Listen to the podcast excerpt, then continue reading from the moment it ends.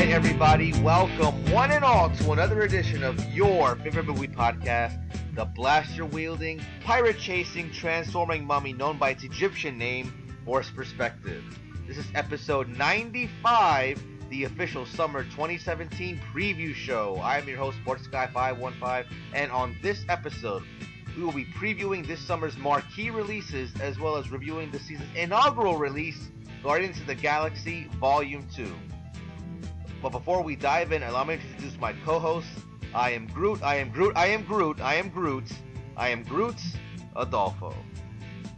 I am Groot. We are Groot, exactly. And if you don't know what I just said, well, go look up Groot's language and maybe you can figure it out. But anyway, folks, Adolfo, welcome back to Forced Perspective. We've been gone about a month. I think the last episode we put up was a little over a month ago on WrestleMania Sunday, and it's been quite a month. How have you been, Adolfo? It's been okay. It's been doing okay. Catching up some of our late spring movies before we get into hard and heavy summer blockbusters. But movie-wise, been all right. Absolutely. And as I mentioned on the last episode, I was in Orlando, Florida for the WrestleMania 33 festivities, but I didn't just do that. I actually went to the Universal Studios parks.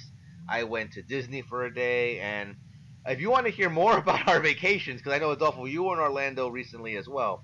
If you want to hear more about that, check out our Essential Films, the latest Essential Films episode where we did Rear Window. We spent about 20 minutes of the opening of the show talking about our experiences at Disney. So it's a fun talk. You know, if you want to get more into that, check out that show. But yeah, it's been quite a month. As far as movies go, since our last show, which I believe we did Beauty and the Beast and we did a Belko Experiment and something else that I can't remember as well, but we had Ghost in the Shell, which came out in April, March 31st, April, whatever you want to call it, and we had the Fate of the Furious. Now, as I mentioned on this show, I'm not a huge fan of the Fast and the Furious franchise. So with me, like, yeah, I kind of wanted to see it, but it wasn't a priority. And at this point, I'm just going to wait for the Blu-ray release because I just got too lazy to go see it. But I did see Ghost in the Shell, and I don't have too many thoughts on it because it's already been like over a month. And I remember just sitting in that theater. By the way, I went to a place called Cobb Cinema Cafe in Orlando, Florida. So I actually got to see it during my vacation. And it's basically like a cool little dine-in theater. They have like they have your regular concessions. They have popcorn. They have nachos. Now I ordered like the deluxe nachos from there, and I thought I was gonna get this little box of nachos with cheese that they gave at AMC and Bowtie Cinemas, like the cheap nachos, right? I was so wrong because for $12 I got super. They put beef on it, they put peppers, they put sour cream, they put cheese, everything that you could think of to put on nachos, they put on those suckers, and it was delicious. To the fact that I was disappointed that I couldn't eat it all. The plate was so big, I got through half of that, and I couldn't eat anymore. It was basically like having lunch. Wow. But I had that plate while watching Ghost in the Shell, and I think I enjoyed the plate more than the movie. But what did you think of that movie? You know, I'm in the minority. I kind of like the movie. I now, before anybody gets – and we're not going to get too deep of a discussion on it, but before anybody gets on my case, yes, I know about the whitewashing. Yes, I have seen the original anime. I like the original anime. I think the original anime is good. But that said, as a piece of well-filmed eye candy, I was very entertained the whole time. I'm not going to say it was one of the best movies of the year, certainly not. But on a technical perspective, it had good cinematography, it had good visual effects, it had really cool art direction. It was eye candy. It was cool to look at. And on that level, I enjoyed it. Again, I understand about the whitewashing and everything else, but you know, I still can't deny that I enjoyed watching the film. It's probably not going to be sitting on my Blu-ray shelf anytime soon, but you know, it was fine. I thought it was okay. Exactly. My opinion very quickly, I'll agree with you on the visuals. The visuals were pretty great, pretty breathtaking, I must say. They did a very good job in that department. Just overall and just story-wise, like I actually own the original anime Ghost in the Shell. I actually bought the recent Mondo Steelbook release to continue my Mondo Steelbook collection. I have every single one right now from number 000, which is Drive, all the way to number 17 now, I believe, which is Ghost in the Shell. So, I mean, it is one a favorite of mine. I do like Akira. I do like Ghost in the Shell. So those are personal favorites of mine. This film feels very unnecessary, and it's funny because since I am familiar with the story, so going into it, I knew what it was about. I knew what was going to go down. The beginning was great, but in the middle, I just completely lost interest. Like, I knew where the story was going, but I had no excitement, no reason to get there. You know, I almost fell asleep. I started getting really sleepy at the point. Now, I don't know if it was because of the nachos or what, but or the story itself, but I started getting really sleepy in the middle, and I kind of woke back up at the end. But like, the middle was just dull for me, bro. I'm sorry. It's just that did nothing for me. Scarlett Johansson was okay. I don't think she was that great in the role. I can see why she was picked for it. I can see why she was in it. Same reason Matt Damon was in a movie called The Great Wall, which we will not discuss here, probably ever.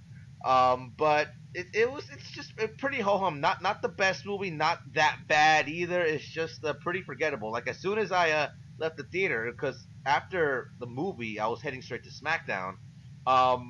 I thought more about the nachos that I just ate than about the movie itself. So that should tell you all you need to know. Okay, I mean, that's fine. I'm not gonna defend the film. It was fine. I think it got more hate than it needed to get. I don't hate it. It's just I thought it was boring. It didn't hold my attention. It held my attention, but you know, I literally have not thought of it since I saw it. So, there you go. And I will say this though, the Fate of the Furious, real quick to talk about that one really quick. That film, so I'm a big fan of that franchise ever since Fast Five. You know, the first four were not really good at all because they took themselves too seriously. But starting at Fast Five, they thought, you know, they kind of were in on the joke, and they started basically trying to top themselves at how ridiculous it could get and make it as fun as possible. And Fast Five to me is still the gold standard of that series. And I really enjoyed, you know, Furious 7, which was not last year but 2 years before. Fate of the Furious, real quick, just a quick little mini review, it's a very entertaining film. It's still in the same vein of the last three films. It's still in the same, like, let's look at this, let's do all these ridiculous stunts and have fun with it. I will say that it's starting to wear a little thin because the last film upped the stakes so much that it was hard to keep upping the stakes for this one. Charlize Theron was a really good villain, and I really enjoyed her, and they kept her open for a future movie. There's this one stunt that's really kind of amazing that, much like the Furious 7 where they threw the cart out of the plane, in this one, or I thought that they were, you know, digital effects, and then I found out that they were actual practical stunts. I was even more impressed with them. And this is the self-driving car scene, if you've seen the film, that was all practical stunts, which I thought was amazing. Basically it's okay. It's a pretty decent movie as far as an action car movie. It's not as good as Furious 7 or Fast 5. I'd put it maybe around Fast and Furious 6. I'd put it around that level of quality. I will say though that the series is starting to do that thing where they take the character from the last movie and start turning them babyface for the next movie. So Jason Statham is now had a babyface turn in this film, and he's hanging out with the crew. But at the end of the film, he's like hanging out with the crew. I'm like, hey guys, didn't that guy kill your friend in the last movie? Why are you hanging out with him like he's your buddy? So anyway, that's a little bit of a – and they brought back the Luke Evans character from Furious 6 too. So it's a fun movie. If you like the Fast and Furious movies, you'll enjoy this one too. It's not as good as Fast 5 or Furious 7, but it's still pretty entertaining. And that's my quick review on that. Seems like pretty predictable. Like, we called this, I think, a few months ago, maybe when we found out about the movie, that, you know, this heel turn just screams we're out of ideas. And I'm sure it ends predictably, right? And the heel turn is like, whenever you watch the trailer, you're like, okay, clearly he's not actually turning heel. It's someone has something on him that like made him turn heel or whatever. And that's exactly what it is. Someone just was manipulating him, so he had to do it. But by the end, he turns babyface again. There you go. I think that's what soured me on it. When I first saw that trailer, I was like, really? This is what they're going with for this film? But like, Charlize Theron is really good in the film. Really good in the film. That's great to hear. But I mean, she's a great actress. I mean, we may talk about one of her summer films coming up in a little bit. But anyway, Yeah, so I'm just going to wait for the Blu-ray release on that. For most of these I waited for the Blu-ray release. I actually did see, I think I saw Furious 7 in theaters. I can't remember. But for most of this franchise, I did actually, you know which one I actually did see in theaters? The second one, Too Fast, Too Furious. That was one of those days where we kind of skipped class. The shittiest one. Exactly. That's the I was in high school at the time, and we actually had one of those, like, study days where you either can go to class and study for your midterms, or you could just kind of fuck around, and that's what we did. We skipped the study sessions, and we went to the movies, and we just were like, oh, you know, it's one of those unplanned trips that you just do, like, when you're a teenager, like, oh, we're going to go to the movies. Oh, what are we going to see? What's playing? Too Fast, Too Furious? Okay. Which, I mean, we barely paid attention to. We were just fucking around, you know, in the back, just making jokes. So I barely watched it, but I think that one and Furious 7 are the only two that I actually saw in theaters. And I saw Texas Chainsaw Massacre that way, too, in high school. So the remake. So fun times, I guess. If you want to call it that. But anyway, so moving on. So... we love doing these shows. We love doing the summer previews. We kind of want to get a taste of what Hollywood has in store for us this summer, because summer is usually a big time for the movies. They make a lot of their gross revenue in these few months. Normally we have our boy Brandon Draven on for these shows, but unfortunately he was not able to join us this year. He is currently on a trip to Cuba, as Tony Montana would say. And he's having fun there, so we wish him the best of luck, having fun on his vacation. Probably one of the going to Cuba, bro. It's like that's something that we can now do, like, which is kind of cool. As Americans can kind of fly directly there, kind of enjoy, take a vacation. So hopefully he's having a good time over there. But meanwhile, we're gonna get here and crack down to business, and we're gonna start our reviews or our preview of summer. Real quick before you get on, whenever you said Cuba, the first thing I thought of was Revenga. That's exactly what I was going for. But we're gonna start our summer preview by reviewing the first film, the inaugural marquee film of this summer, Guardians of the Galaxy Vol. 2. Adolfo, you're the Marvel guy. Well, I don't say you're a Marvel guy. You're the comic book guy here. Not the Simpsons comic book guy, but you're the comic book guy of Forced Perspective, the official comic book guy. So take us through the plot a little bit. Tell us about Guardians of the Galaxy. What are our heroes up to now in this film? Worst intro ever.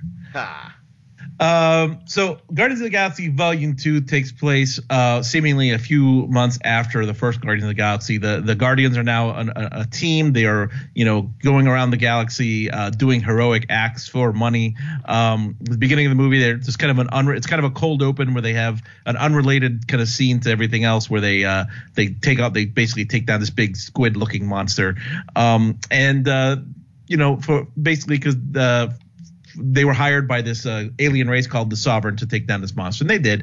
But then they and I'm not going to spoil too much, but basically Rocket double crosses the Sovereign, and then the Sovereign goes after them with this huge armada of spaceships to go take them down. They're saved by a mysterious figure who turns out to be Peter Quill's dad, and then the rest of the film is them taking Peter over to this planet which is actually Peter's dad's planet, played by Kurt Russell, and we find out the origin of Peter Quill. We find out a little more of the backstory of Gamora and Nebula, a little more character development on Rocket. Pretty much everybody in the film gets a little bit of character development, except for maybe Drax. And then that's basically the movie. And then at the end of the film, there's a big action sequence, which we're gonna go. I would get into spoiler territory to do that, but it's basically a follow-up to Volume 1, where we find out a little bit more about Peter's past and who his dad is. It turns out that Marvel geeks get ready. His dad is Ego, the Living Planet.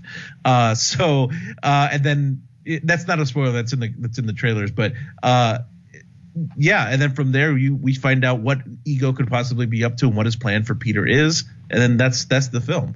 More than that, it's a little bit. It gets into more spoilers, but you know that's basically it. Exactly. Now, I mentioned this in my written review, which should be up on Calix Tech News right now. If it's not, it's probably going to be up within the next week or so. The thing and we talked about this when we reviewed the first Guardians of the Galaxy film, that the thing that was amazing about it wasn't the fact that, you know, it wasn't how great the film was so much. It wasn't even really about the soundtrack, which was an amazing soundtrack. Awesome Mix Volume 1. Rather, it was the mere fact, like you mentioned, like the Guardians of the Galaxy are freaking D-list characters in the comic book universe, and they made a successful franchise out of them. It was like something amazing, and it just speaks to the power of Marvel Studios and how like Kevin Feige and the crew over there are just able to take these characters and just make them superstars overnight, you know?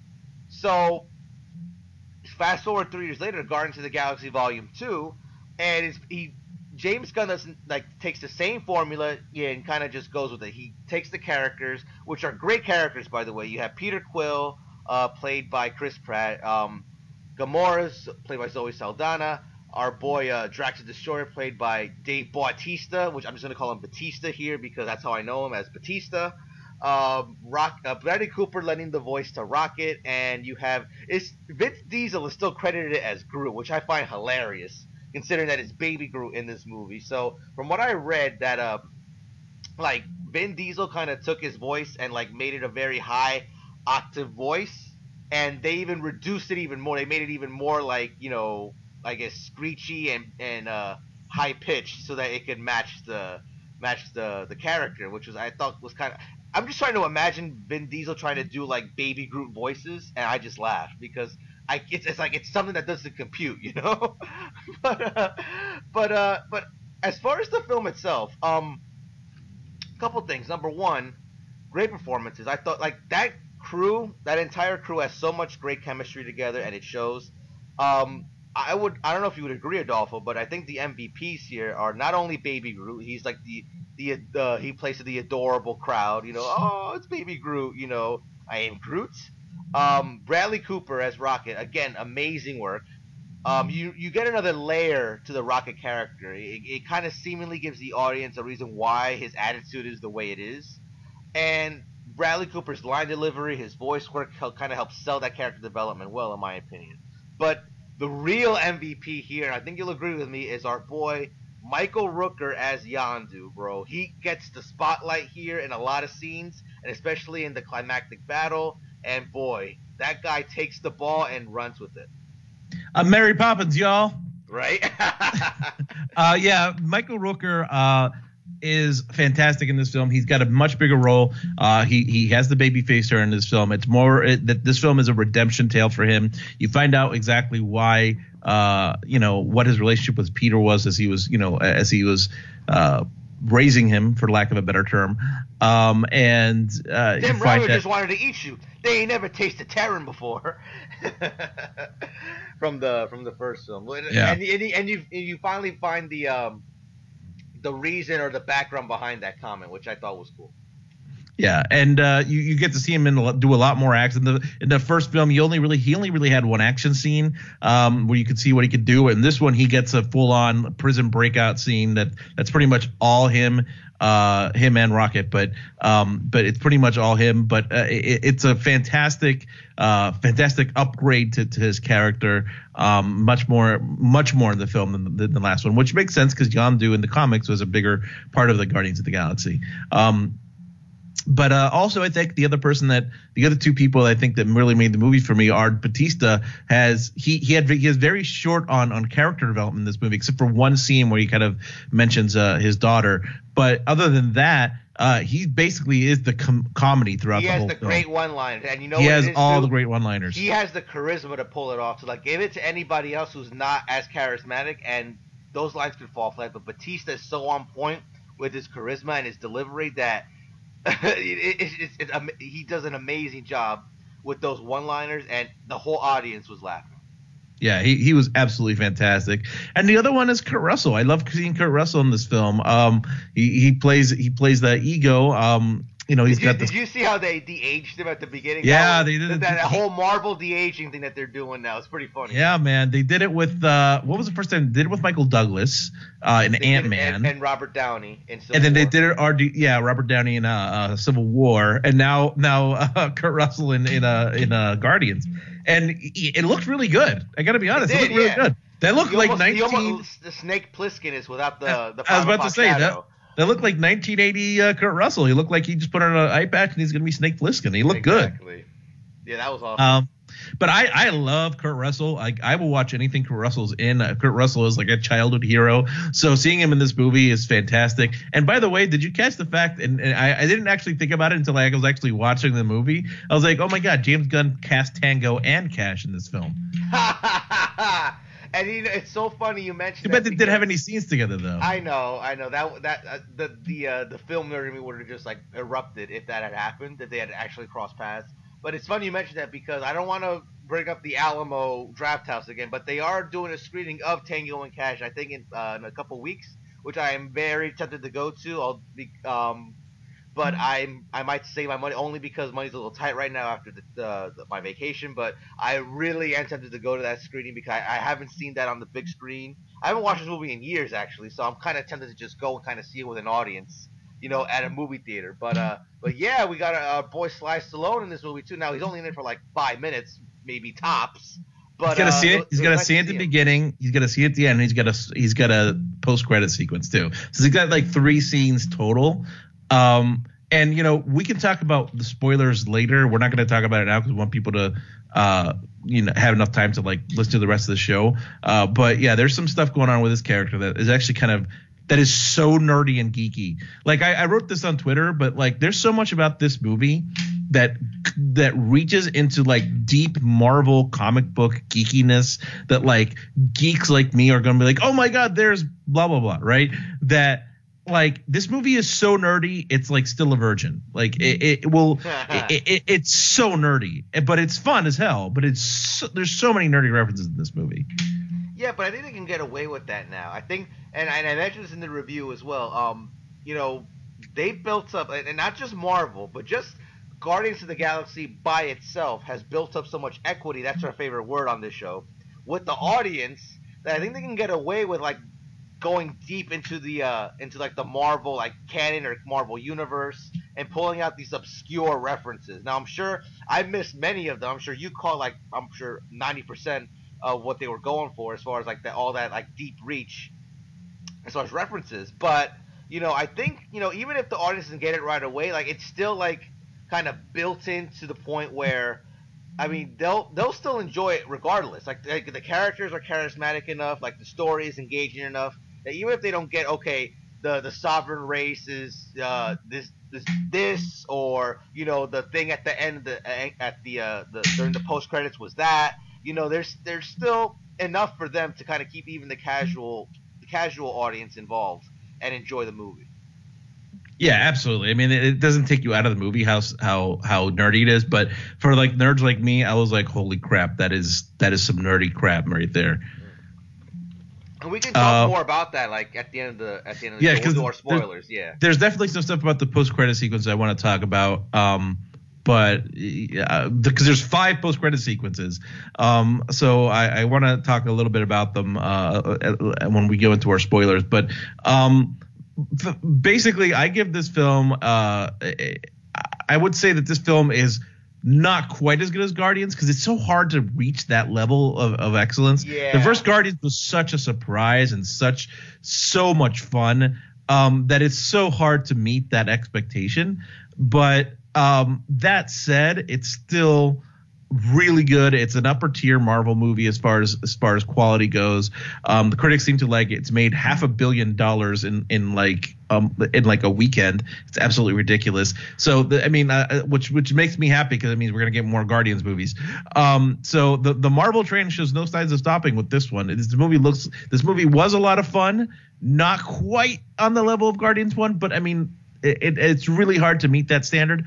I mean, there's very few movies in history where the sequel is as good or better than the original. I can only think of, like, Terminator and Godfather right now. So what about Alien?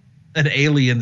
That's true. That's another one. But so it's not quite like that, but it's still very, very good, very, very fun. I'm definitely gonna might probably go see this again before the summer's out. I might see it again too, actually.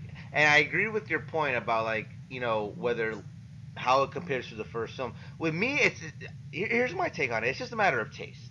You know, if you like this one better than the first, great. If you like the first one better, that's even greater. You know, like, it really just comes down to, like, just personal opinion, personal taste. because these films are kind of just so neck and neck together as far as like how good they are that I don't think it matters what you think, you know. And it's like we always have this debate about Godfather 1, Godfather 2, which is better, with Alien and Aliens, which one is better, you know. In the end, it just comes down to your personal taste, and I mean that's good enough because these two films are just really good, really great, really fun, and definitely, and if while it's still in theaters, definitely go check it out. Now, I do have one more question before we move on. What about the soundtrack? Now, I know you're a classic rock guy. I'm kind of a classic rock guy as well. And this one, I mean, the first soundtrack was just so epic, like hit after hit after hit. Here's a little more obscure songs, but overall, I did enjoy the soundtrack as well. Maybe not as much as Volume 1, though. Yeah, the soundtrack to me wasn't as iconic as Volume 1 was. I was very disappointed at the lack of David Bowie, but yeah.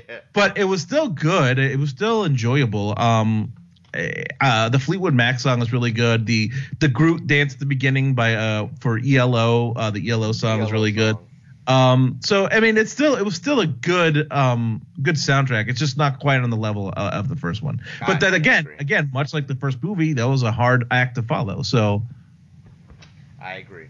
I do love the joke they have with the Zune in the movie though. Yeah, I got a great laugh at the in the theater. My sister was cracking up when she saw that part. And I think I remembered like the Family Guy joke where they were like, "What's a Zune?" or some shit like that. But anyway, yeah. So, like we said, Guardians Volume 2, great film, awesome film, pun intended.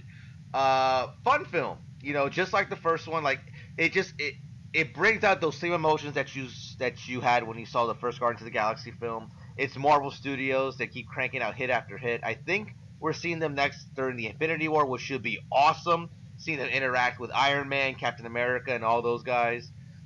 So. Definitely, while it's still in theaters, go check out Guardians of the Galaxy Volume 2. Interestingly enough, the post-credit sequence does not hint at Avengers Infinity War, which we thought it would. It actually hints more towards Guardians 3. But we'll get to that when we talk our spoilers. The one thing I do want to say real quick, the first Guardians movie ended up getting nominated for Best Visual Effects and Best Makeup. It ended up losing both of those categories. I really hope they get nominated for makeup again this year because the makeup in this movie is outstanding. Absolutely. Well, I mean, it's fantastic, like creature feature style makeup, and like if it ends up losing to like some period romance bullshit or something, I'll be really. I mean, just the makeup on Taserface alone was enough to warrant at least a nomination for something. Taserface. Taserface. Hey, well, we'll get to that maybe during the spoilers a little bit later on. But that's Guardians of the Galaxy Volume 2, our non-spoiler review. So go see it.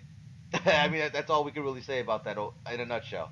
But so that's the beginning of our summer now. And... now I've been going through this list for most of the day. It seems to me that this year's more of a kind of a settle down, maybe not so gung-ho year as far as summer flicks. I don't know if you feel that way. Maybe you went through like the overall list on Wikipedia or the list I sent you, like the kind of the big releases. Do you think this year's maybe more of like a quiet year for Hollywood? I think so, because honestly, the movie I was most looking forward to, I already saw, and that was Guardians. This summer, I mean, maybe it'll surprise us and it'll have some great movies. I'm just kind of – my expectations are really low this year. Same here. Like there's you know, some ones here and there that I really, really do want to see. But overall, it just seems like they're kind of taking it easy this year. You know, there's not really that many big franchises having like sequels – or, you know, big films. So, you know, it'll be interesting to see how this summer performs. So now that we're coming up into, I think, the week of May 14th. So that Friday, which I believe is May 19th. Ooh, May 19th, bro. Remember that shit? I do. Alien Covenant. Now, I was a big fan of Prometheus when that movie came out. I rewatched it recently to kind of get ready for this film. It honestly hasn't really aged that well. It's a little more dull than I remember it now. I mean, I remember watching it in the theater, and I was just absolutely absorbed by it. Now watching it again, like a few years later, it gets pretty dull in points. You know, it wasn't as engaging as it was before. But I am looking forward to this movie because A, Fassbender's in it, and Fassbender was awesome in Prometheus. And it's actually has the alien word in the title, so you know your shit's gonna go down with the xenomorphs and all that other shit. So, what do you think of this? Are you excited for Alien Covenant at all, or are you kind of ho-hum about it? I'm a little ho-hum about it, to be honest, and I like Prometheus. I'm on board with it. I know a lot of people. I know people have kind of mocked it and said it's not as good. And I think the biggest problem with Prometheus, the original, was that it didn't really know if it was going to be a prequel or not, and it kind of just seemed like. It just seems like it was a little haphazard, which I totally agree with. That said, I still enjoyed the film. I thought some of the horror scenes were very well done, very suspenseful, especially that scene where she's like quote unquote giving birth to that alien. That was really that was really well done. That was good. That said, I don't know. I'm not feeling this one. I love the original Alien. I love Aliens. I liked Prometheus. I didn't love it. But it's not. I guess I've been burned by the franchise. You know there were other films, right? Yeah, I know. That was deliberate. I didn't mention them on purpose. But I'm just. I'm not feeling it. I will say I'm intrigued by Michael Fassbender. Fucking Fassbender, as we call him on the show. Because, you know, I guess he's because he can't be the same android, right? So he must be another android that's the same model. Same model. Right? I'm assuming, yeah. But I find that interesting. But yeah. Well, by the way, the entire synopsis of the film is up on Wikipedia right now, so I just saw that the whole thing is there, so I'm just skipping through it, and there must be like a they must have had the premiere already somewhere, right? Must have, because somebody must have seen it and put the review. I mean, they usually more and more like these kind of films are getting premiered overseas before they come here. I mean, Guardians has been out a month in the rest of the world before they got to us. Yeah, and it says here Michael Fassbender plays Walter. So yes, you are correct. It is like a similar model to David in Prometheus, which was also Michael Fassbender. So that answers our question there. I just hope here's the thing. I hope they don't they don't make him evil again, because like I'm sick of evil robots and aliens. Like like the only time we didn't have an evil robot was in Aliens, the movie with Lance Henriksen, like he didn't turn up, but like I'm done with the evil aliens. Evil androids. Let's just no more of that. Well, maybe he'll be the hero, and I could find out in like 2 seconds if he'll be a hero or not. But yeah, I'm not doing that. So yeah, that's Alien. I mean, Mondo and Alamo Drafthouse are doing a lot of cool stuff to celebrate like the release of Alien. They're releasing like these alien tiki glasses, which I actually pre-ordered one of them, which looks really cool. It has like the teeth marks and everything. They have like the Birth Movies Deck commemorative Alien issue, which I just purchased as well. These little chains, they like to like celebrate like the classic films and like celebrate big releases by doing like little promotional stuff. So I might actually go see Alien Covenant at the Alamo Drafthouse, because I know they're gonna be doing something cool, like an event for it. So, and if you haven't heard our my little talk about Alamo when we did what movie was it? It was like the one before the last Essential Films. I can't remember what film that was now. Whatever it was, I mean, I talked about my experience there at Alamo Drafthouse. Oh, we're talking about Some Like It Hot, I think. Some Like It Hot. There you go. When I went on like the half-hour talk about Alamo, so I might actually go there to see it. So that's gonna be interesting. My return back to Alamo, if I don't go to see Tango and Cash first. So, but anyway. So that's Alien Covenant. That's the week of May 19th. That's the Friday. The following week, May 26th, is a pretty big week. So you have two fairly big releases. You have definitely one big one and one fairly big one. We'll start with the big one, Pirates of the Caribbean 5, Dead Men Tell No Tales, which should be retitled Pirates of the Caribbean, Johnny Depp Needs Money. So I am not I was done with Pirates after the last one, after World's End or whatever the hell it was called. It was on Stranger Tides. On Stranger Tides. No. Was that the last one? Yeah. Oh, no, I was done with the third one. I'm sorry. I was done at World's End. Yeah. At World's End, yeah. I never even seen Stranger Tides. I never saw that one. So I don't know what happened. I know Penelope Cruz was in it, and that's it. You know, I don't know what happened. I never watched it, never cared to watch it because, you know, I got it when I was done. I did not like Dead Man's Chest or that's my favorite one, Dead Man's Chest. Really? Over Curse of the Black Pearl? Yeah. Yes. Oh my gosh! I love Dead Man's Chest, bro. That's a great. Oh man, one. I don't agree with you at all. You don't? On that one. Oh come on. No. You didn't think it had like an Empire Strikes Back feel to it? No. That's what I got out of it. Oh come on. No, I hated it. I hated it. Okay, we gotta talk. We gotta do like a retro review on this song. We gotta talk because I love that movie. I love Curse of the Black Pearl. So I mean, I love that one too, but I was excited for Dead Man's Chest. It had like that Empire Strikes Back feel to it. And I got a kick out of it. I thought it was a great movie. No, I didn't like that one at all. And then I really didn't like At World's End, but I actually didn't mind Stranger Tides. I thought it was okay. It's actually my out of the three sequels, it's my favorite sequel. Dead Man Tell No Tales, and I'm not. It's not a great movie. Don't get me wrong. It's an okay movie. No, I did like At World's End when I first saw it. Like I really, really loved it. And then it hasn't really aged real. Like every time I watch it, I kind of like it less. You know, so it has that going for it right now. But I remember, like, when I first came out of it, I was like, oh, this is the third one. It's, like, my favorite one now. And then over the years, I'm like, no, it really wasn't. I still like the second one more. So anyway, go on. Okay. But, yeah, I saw the trailer for it. I keep seeing the trailer for it, and it's whatever. I mean, I'll watch it for the show if we review it for the show, but otherwise I'm probably going to skip it. I'm not like I think this is a they beat the dead horse already. Like they're bringing back Jeffrey Rush's character and like I don't know. It just supposed to be dead like, yeah. In the first one. So it's just whack. I'm kind of on the fence on it. Like it looks okay, but it also like I remember how much I've been burned by this series before. So I'm kind of iffy on it. I will say this. So we were just talking about at the beginning of this show and then much more detail on the Essential Films podcast about going to Disney World and all that stuff. So I did not get to do the Pirates ride this time. You might have seen Johnny Depp there. Because we had used. I know I did see that. I saw that video, but he was not there the day we were.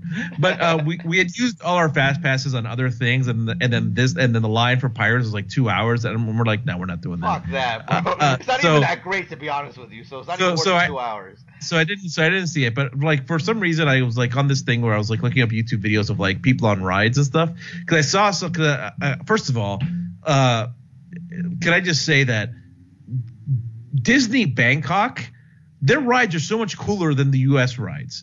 Like, they're awesome. So, like, I looked up what the Pirates ride looks like now because I haven't been on it since before the movies came out. So they before, like, back when it was, like, the old school ride, right? Yeah. So there was no Jack Sparrow in it or anything like that.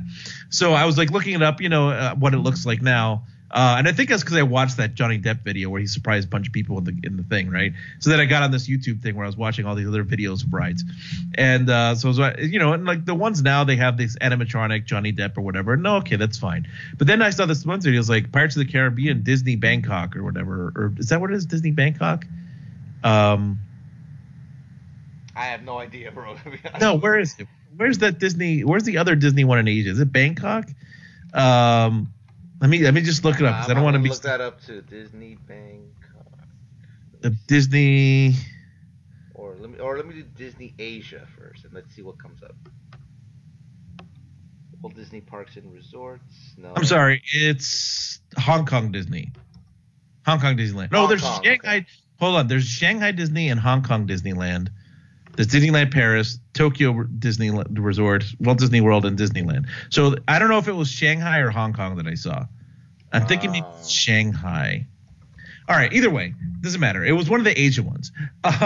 And their Pirates ride is fucking amazing. Like, look up the YouTube video of the Pirates ride for like Hong Kong Disney. It's so much better. Like, why can't they do it for why can't they do that with ours, right? And then the other thing that they have in the Hong Kong one, I think, is a Tron roller coaster, and it looks awesome. And why can't we have the Tron roller coaster? I saw that too. Like, I saw an article recently that about the Tron roller coaster. I don't think it's open yet, but it's gonna open like overseas. And it's like, fuck, man. Well, there's a video of it already, dude. I saw the video. People writing it. It's open then. Yeah, it's open in one of them. Like, I saw people writing it. It looks amazing, and it has like the Daft Punk music playing throughout while you're on it and stuff. Oh my god, that's amazing. You're on like the light cycles and shit. It's so fucking cool. Oh, why don't we have that? I gotta I'm gonna send you this link here. And I love those films, the Tron films. I mean, people shit on Legacy, but I love it. I got a kick out of that one, you know. So okay. It's Shanghai Disneyland. I just found the video. It's an HD video. I'm gonna send it to you. You don't have to watch it now, but like watch it at some point. It's so freaking cool. I'm definitely gonna check that out. That sounds amazing. I'm IMing it in the Skype window here. God, I get it right. I'll watch it after the show, man. It's that's awesome. And like I said, I love those Tron movies. So they need something like that here. You know, I wonder if they did the Tron coaster and like I wonder because the movie didn't do well here, but it did, but maybe it did well overseas, and that's why they built it overseas. That would make sense, I think. Yeah. Ah, it sucks because I would love to ride that thing, but I don't want to go to freaking Shanghai to do it. Yeah, exactly. I'm not like there was I forgot what park it was. I think it was like a Six Flags park overseas or like some park overseas that had like a Saw roller coaster. And I thought that was kind of cool. Like I kind of got to see like the concept of it, and what it was going to be about. And I'm like, I'd like to do a Saw roller coaster. That sounds kind of cool. But it's like in like London or something. Like, oh fuck that. I'm not going to travel to London just to do a Saw roller coaster, bro. Come on. No. Yeah, that's ridiculous. So anyway. Yeah, I'm sending you the Pirates ride too from Shanghai Disney. Oh, nice. Okay, I'm definitely going to check all that out tonight. I'm not going to get any sleep tonight, it seems. But anyway. But yeah, so Pirates of the Caribbean, Dead Men Tell No Tales. Like I said, I was done with the franchise after At World's End. I didn't even see At Stranger Tides. For the show, I'll watch it. I may have to go back and watch the fourth one to kind of catch up. No, you probably don't. You probably don't. Probably not. I like the fourth one. Like I'm in the minority. I like the fourth one, but you don't have. I'm sure you don't have to watch it. Yeah. Because there's literally no one from the other movies in it other than Johnny Depp. Like it's just Johnny Depp and like a bunch of new characters. So I doubt that there's any need to watch. It was Jeffrey Rush in the fourth one? I don't think so. Oh, he was. But then again, it's been a while since I saw it. Oh, and if I'm looking at this cast list correctly, it says Paul McCartney, bro. He's probably gonna make like that Mick Jagger-esque cameo. You know, somewhere in that movie. I'm sure it's not like a side role or even like a background role. It's probably just like a cameo. But that should be interesting. But Javier Bardem is in this as the lead villain, so I'm and that could be good. That works. Yeah, that could be good. He plays a good villain. He was a good villain. It says Orlando Bloom, so that's interesting as well. That I just noticed that. So that's probably a spoiler. That might be a spoiler, yeah. But anyway, and I saw the latest show that just came out maybe about a week ago with the British chick that now is like the lead female. She's kind of hot, but and I have a thing for British accents anyway. So if you're hot and have an English accent, flagpole. That's all I have to say. But jeez. But yeah, I'm kind of ho-hum about this as well. For the show I'll see it, but other than that, I really have no desire to. Just like with the fourth one. But the other film on this week that's opening is Baywatch. Now this I will see only because Zac Efron won me over with the what movie was it? And I can't even remember what movie it was. But no, with Neighbors. With Neighbors and with the Mike and Dave. Those two movies when I saw Zac Efron and the range that he had as a comic actor, like he found his niche, you know? And then The Rock alongside The Rock, bro. I think that's going to be like a sleeper hit, I think, Baywatch. I think this is a 21 Jump Street situation. This could be a 21 Jump Street, like, where it's like you don't expect much out of it, then you go see it, and you're like, oh my gosh, that was actually really funny. It could be that. It could also be terrible. Mm-hmm. I'm prepared for both scenarios, but you know what? The Rock has equity with me, and as does Zac Efron, so I'm willing to give it a chance. But, I mean, we don't have much to say about this movie. I mean, I never watched the show. You know, our boy Hasselhoff, Pamela Anderson, that kind of made that show famous. Do those guys have do they have cameos? I would imagine. I would be surprised if they didn't at this point. You know, I'm sure they're going to show up in one form or another. They have to. I mean, the trailers look funny. I mean, I laughed my ass off at both of them. So I'm very curious to see how this turns out. It looks interesting. It looks kind of amusing. We can It could be good. It could also suck. But it could. But it looks like it's taking the 21 Jump Street formula, where it's just like making kind of – it's kind of making fun of itself. Of itself, yeah. But at least – but then again, so did – works. That formula works. But then again, so did Chips, and that movie did not do well. I remember I was in Orlando, and they were – I think it was like the week after Chips had come out. And I remember like – did you see the you know who the Cinema Snob is, right, on YouTube? Brad? You know who that is, right? Or no? You're not familiar with him? I'm not sure if I'm familiar with him. He's part of like the Doug Walker like family, like Channel Awesome and all that. Oh, okay, yeah. But he put a picture up of his friends. I forgot what his name is, but he put a picture up of his friend buying a ticket to Chips, and there's a picture of him in the theater, like literally by himself in the middle. It's so he's just chilling, like with his hands behind his back, he's like relaxing, and he's like literally the only one in the theater. And it's such a hilarious picture. Oh man, what was the movie? That just happened to me in a movie theater, and I'm trying to figure out which one it was. It was certainly wasn't Guardians. I'm trying to remember which one it was, but it was so funny. Like I remember you talking about when you saw It Follows. It was you and like some creepy guy in the theater. Yeah, that was weird. Oh man, I can't remember that story. Oh, you know what movie it was? It was this is why it didn't do well. It was Ghost in the Shell. I saw Ghost in the Shell. Ghost in the Shell, literally by yourself. Literally by myself. There's no one there. Oh wow, that's that's a bummer in a way. That's why the movie bombed. There you go. But yeah. So yeah, it didn't work for Chips. But I mean, but then again, who really knows what Chips is? Who's really alive today that even knows what that is? You know what I'm saying? Like. Yeah, it appeals to like what, like the 50-plus-year-old crowd, I would think, but right. I don't know, bro. But anyway, I think Baywatch could do well if it kind of sticks to the 21 Jump Street thing. I think it has like The Rock in it and Zac Efron, so that I'm sure that'll equal buys. The Rock is franchise Viagra, man. That guy has had made hit after hit after hit in the last 5, 6, 7 years, so he's not showed no signs of stopping. So yeah. That dude. Yeah. Yeah, sorry, go ahead. No, I was going to say, and for the warm-blooded males, Alexander Daddario with their big tits are in this movie. So that'll definitely equal buys as well. The other thing, I think you're lonely right now. You're mentioning these things. Do we need to have a talk? The other thing about this, about The Rock and what we were just talking about Disney is, did you read how first of all, you know that they're making The Jungle Cruise into a movie? Yes, I did read about that. So now like they just announced that The Rock is going to take part in updating the ride, so which to me tells so that like so like I remember whenever Pirates of the Caribbean the first movie came out, like they still had the old school pirates, and they're like, maybe you should update the ride to have Johnny Depp in it, right?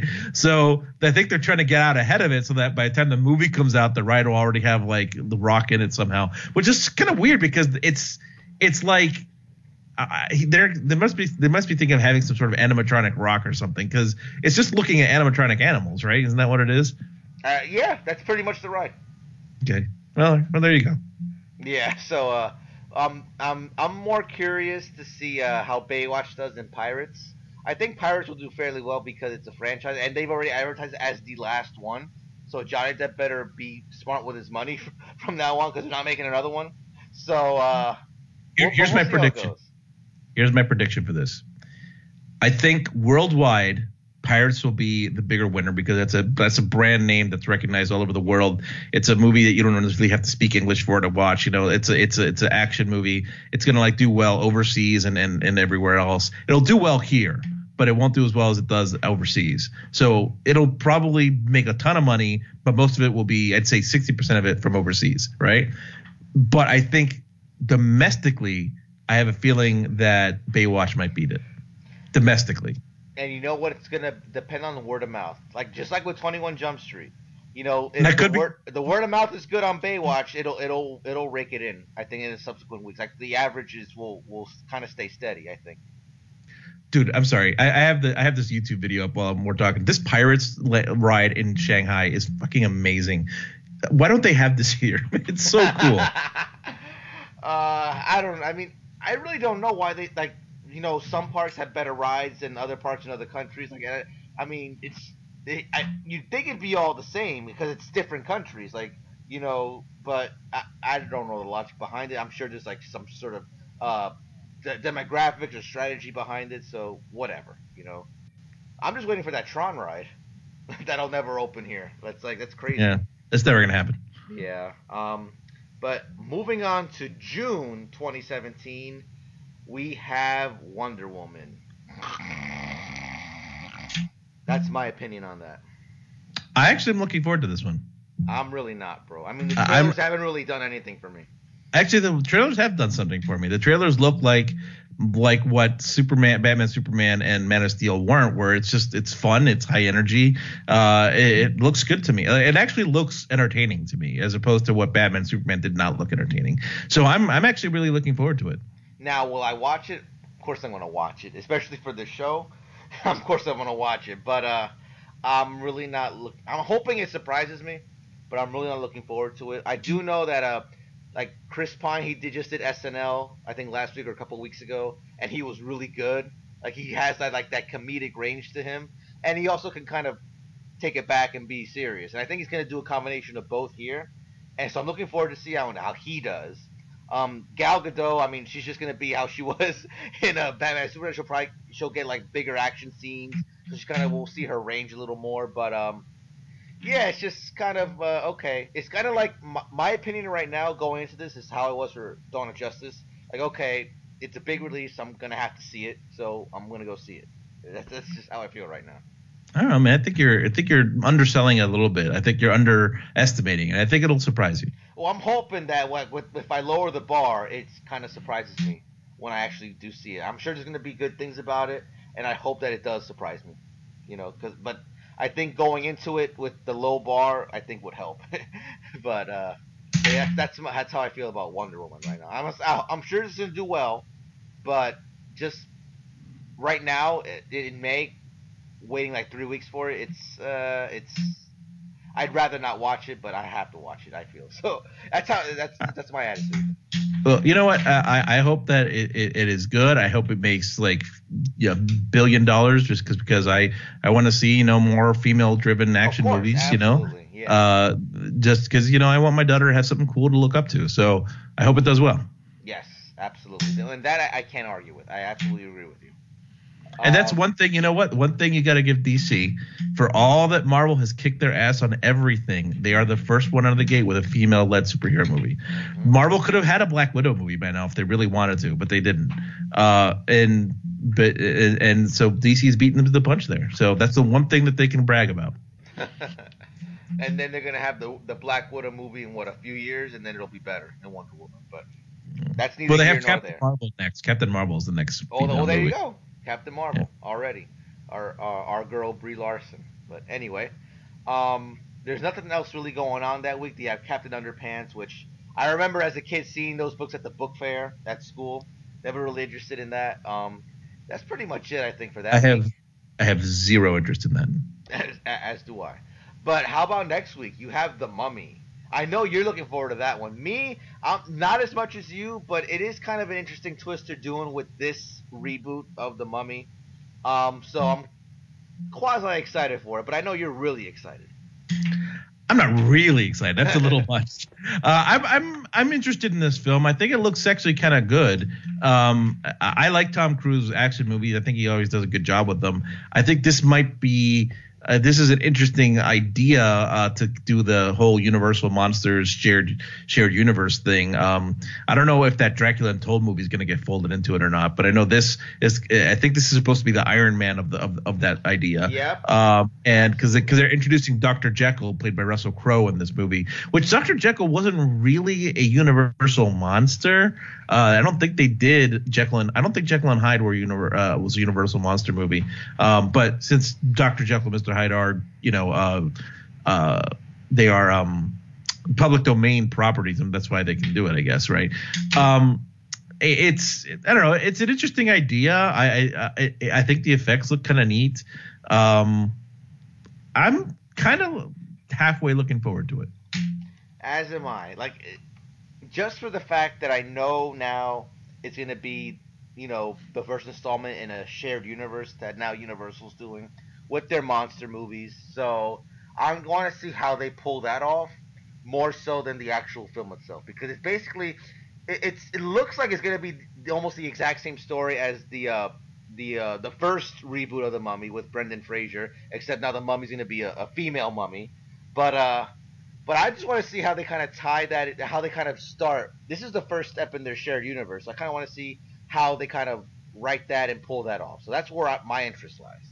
Technically, though, if you really want to be a nerd about it, the old school Universal monster movies were already a shared universe, because you had Frankenstein meet the Wolfman, and Abbott and Costello meet Frankenstein, and all sorts of these movies where all the monsters crossed over with each other. So it technically they already did it back in the 30s and 40s. So right.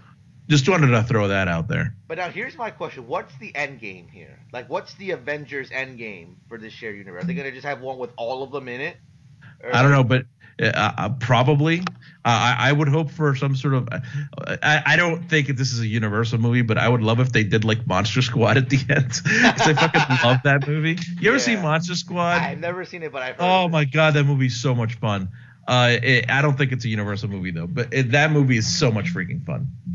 Yeah, yeah. I mean, it's 80s cheese as hell, but it is so much fun. There has to be an end game to this shared universe, because or else why would they make it a shared universe in the first place? So right. There has to be some sort of end game, which they haven't revealed yet. But I'm looking forward to see how it's Tom Cruise versus everybody. Dracula, Frankenstein, the Mummy versus Tom Cruise versus Jack Reacher. Tom Cruise is not happy, is not content with the Mission Impossible franchise. He needs another franchise. There you go, where he single-handedly defeats all the monsters. It is interesting though to see like Tom Cruise in a movie like this though, like not only like a shared universe movie, but like a essentially a horror movie. Like you don't really see that. That's interesting. Yeah, definitely. I guess he was a little twist, but I guess he was in an interview with the vampire. I guess that, but that was like 20 years ago. Does that really count though? I don't know. It's a horror movie. Oh, horror movie. Okay, it was horror/action. I guess that I was thinking of. But oh no, not action. An action movie. Yeah. No, but it's definitely a horror movie. Yeah, definitely. And that's it for the week of June 9th. There's really not. There's a couple of indie films that I really have no. I don't see no interest, but I have no info on that I can't really like brag about or talk about, so let's just leave that week at The Mummy. The following week we have so there's a couple of interesting ones here. Let's start with the more low-key one, which is All Eyes on Me, which is the biopic on Tupac Shakur. I have a cousin who's probably listening to this show right now who back in the mid-90s, and I remember this as a kid, in the mid-90s he was a huge Tupac fan. And after he got killed, he got caught up in the whole conspiracy theory about, oh, he's not really dead, he's alive. And I had a friend of mine too that was in 8th grade who believed. And remember, we're like 14 years old. He believed that Tupac was alive. So, and he gave me all the like, crazy proof that he was alive, that it was in his songs or in this album and that album. It's just a fond childhood memory that I have. It's just. I think it was my first exposure to like, conspiracy theories, you know, before JFK, before, you know, all those other ones you had, the Tupac is not really dead conspiracy theory or whatever you want to call it. But so I might see this. I mean, if it's made along the lines of like, you know, Straight Outta Compton and it gets kind of that vibe, I may go see this. But other than that, I really don't have too much interest in it. Yeah, I'm kind of mixed on this one. It looks, I mean, the guy that they got actually looks a lot like him. It looks pretty good, but you know, there's more to that than just looks, right? So, this is a wait and see for me. I'm gonna see how the reviews come in before I check it out, especially because I don't know. I'm not a huge fan of biopics in general, so. I'm really kind of iffy on this one. The other thing that makes me iffy is that this movie was supposed to come out last year and it got pushed to this summer. So that's never really a good sign, you know, for movies whenever they get delayed. So we'll see. What I think is funny is that both Michonne and Maggie from The Walking Dead are in this movie. So that's going to be kind of funny to see how they do. Is Maggie Lauren Cohen? Yes. Oh, I love Lord Cohen. Oh, we all do. There you go. There it is. Flagpole, right? I'm a married man, how do you know? You can't admit. Deep down, I know already. You can't say that on the air, though. But anyway, but other than that, something that does not have any sort of flagpole, or it might, but in a different context, is Cars 3, which I did not see Cars 2 because I had zero interest in it because Cars 1 was kind of blah. And I heard Cars 2 sucked anyway, so I dodged the bullet. But the trailer, for the teaser at least for Cars 3 kind of piqued my interest. I don't know about you. Yeah, it's an interesting trailer, but I still don't have any faith in this franchise, so I don't really care. I'm surprised that Pixar even decided to go with a 3 after seeing how bad 2 was received. Like, I don't understand that. Because Cars 2 made a ton of money, dude. That's why.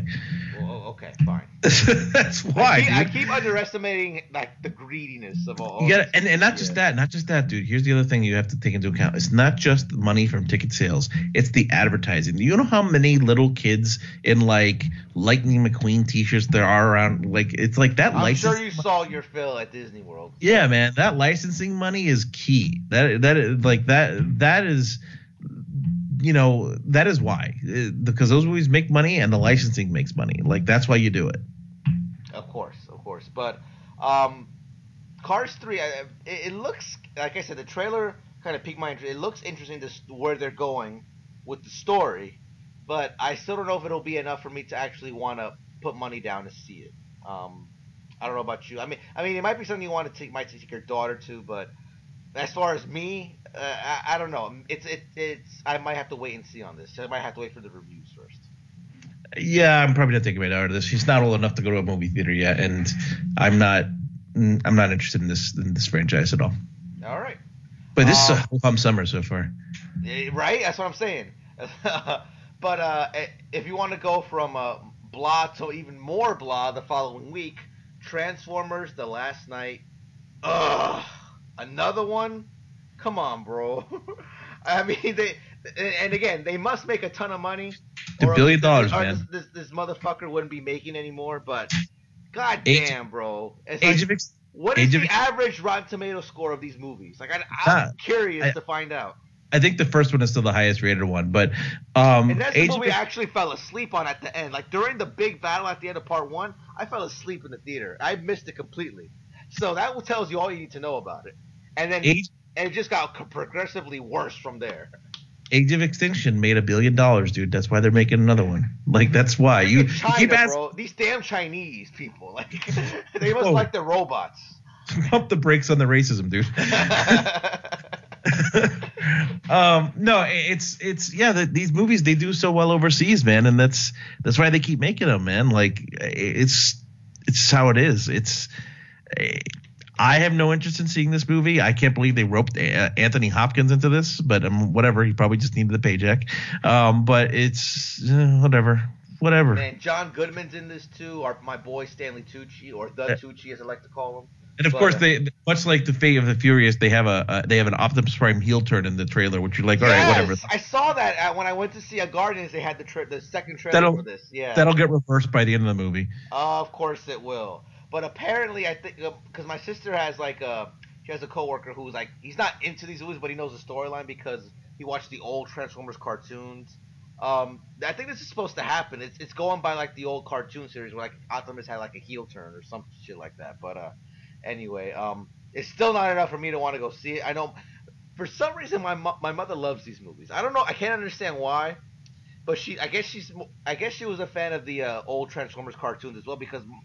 My uncle used to watch that old Transformers religiously, and even he hates these movies.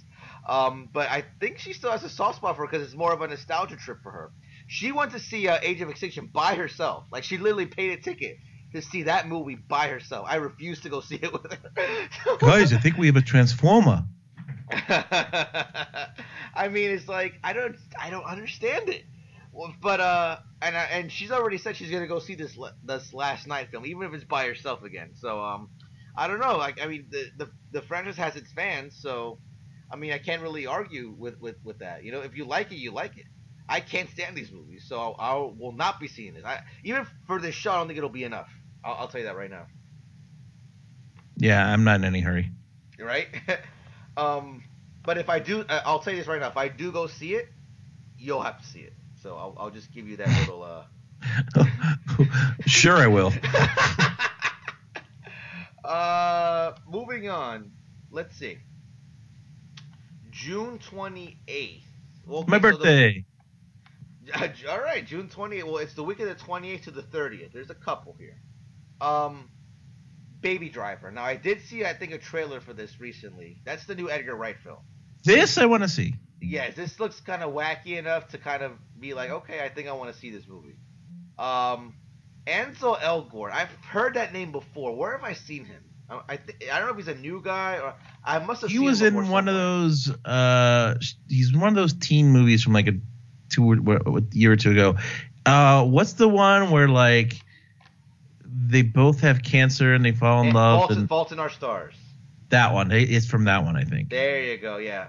And he was in that Paper Towns movie from a couple years ago, which I didn't see, but I mean, I saw the trailer. Like every movie I saw that year seems to have a trailer for Paper Towns for some reason. But anyway, so that's where he's from. Then who else is in this? Jamie Foxx is in this.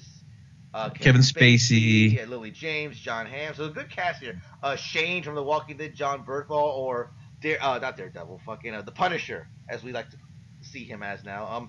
Good cast, and the plot itself looks pretty good too, like from the trailer. So I'm anxious to see it. It looks pretty wacky. It looks pretty good. Like I'm excited for it. Yeah, and it has that. And it's Edgar Wright. It's giving me a Drive vibe. I don't know about you. I don't know about Drive because Drive was a lot more serious. This looks a little bit more fun.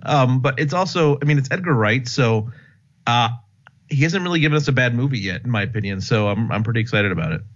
Well, right now, it premiered at South by Southwest a couple months ago, and right now it's sitting at a 100% Rotten Tomatoes score, probably from like maybe 3 or 4 reviews. But so I'm very interested to see how this does. I mean, the box office might not be that well because it's kind of a low-key film, but you know, it seems like it can do well with good word of mouth, you know? Right.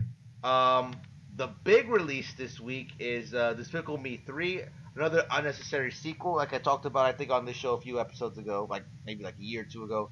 Despicable Me 2 was good, but not great. It just felt like, you know, money grab, unnecessary sequel, and I think this one's going to be the same. I think it's the last one. I read that it very well might be the last one. They're going to do a trilogy, but again, is this really necessary? I mean, I love Steve Carell. I love Gru.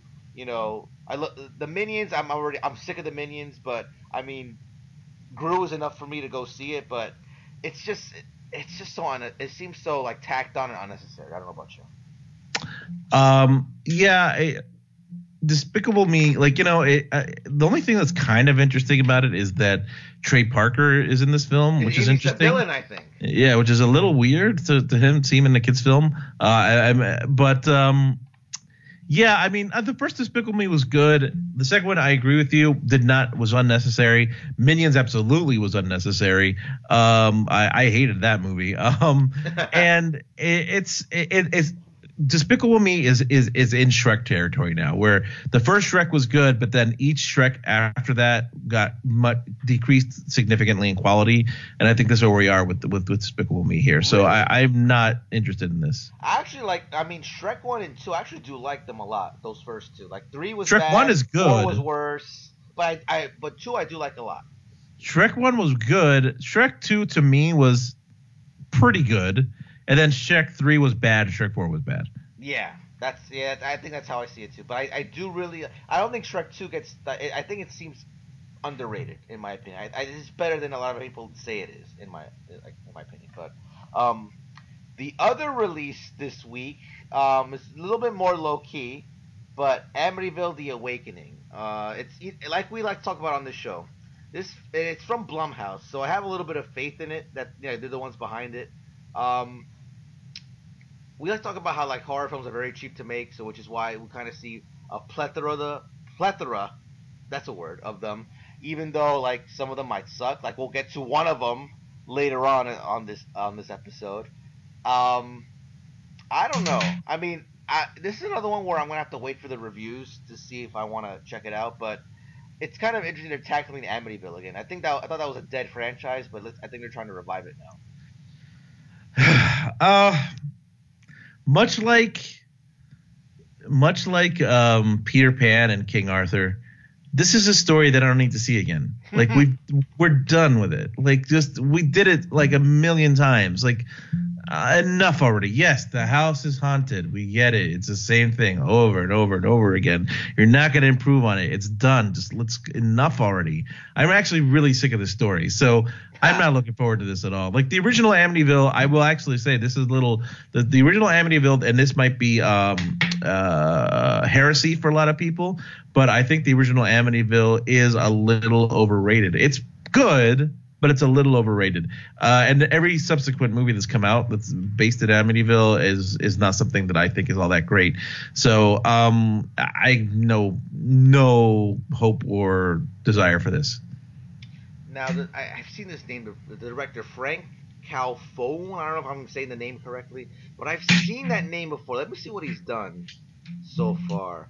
Oh, he did Maniac, and I loved Maniac. Did the remake? Okay, so now I remember that name. So if he's behind this movie, I'm now a little more inclined to watch it because I love Maniac, what he did with the with that story and remaking it. But I mean, still, it may come down again to how the reviews do with this movie. That will be the deciding factor. But now that I see who directed this, I have a little more faith in it. And then we're into July now, with the next week. So Spider-Man: Homecoming, July 7th. I'm pretty pumped for this. Like after now Guardians of the Galaxy, this is now my next one that I'm like super gung ho for. Robert Downey Jr. in this as Iron Man. Seeing him and Spider-Man interact. Save the day. It's gonna be, and then Michael Keaton, bro, getting the payday, which I'm very happy for him. I'm very, very hyped for this one. Yeah, Spider-Man: Homecoming looks really good. I'm really, really excited about it. And not to cut you off, but now Marissa Tomei that's my fourth flagpole this episode. Okay, enough. We need to get you a girlfriend, I think. No, but this is I'm really super excited about this one. The last. Let's see, 1, 2, 3 Spider-Man films, starting from Spider-Man 3 and ending in Amazing Spider-Man 2, which sounds confusing if you don't know what you're talking about. Those last three movies have been very disappointing. We've not had a good Spider-Man movie since the original Spider-Man 2 in 2004. We got a little bit of a hope here in Civil War last year. So seeing this, the trailers look good. The trailers almost give a little too much away. But that's Sony marketing for you. It looks good. It looks true to the character. It looks like they're also taking a little bit of a fresher take on him. It's not quite as beholden to like the original 1960s stuff. It's updating it a little more. But it looks really good. I'm very excited for it. Tom Holland killed it in Civil War, so hopefully he continues to go down this path too.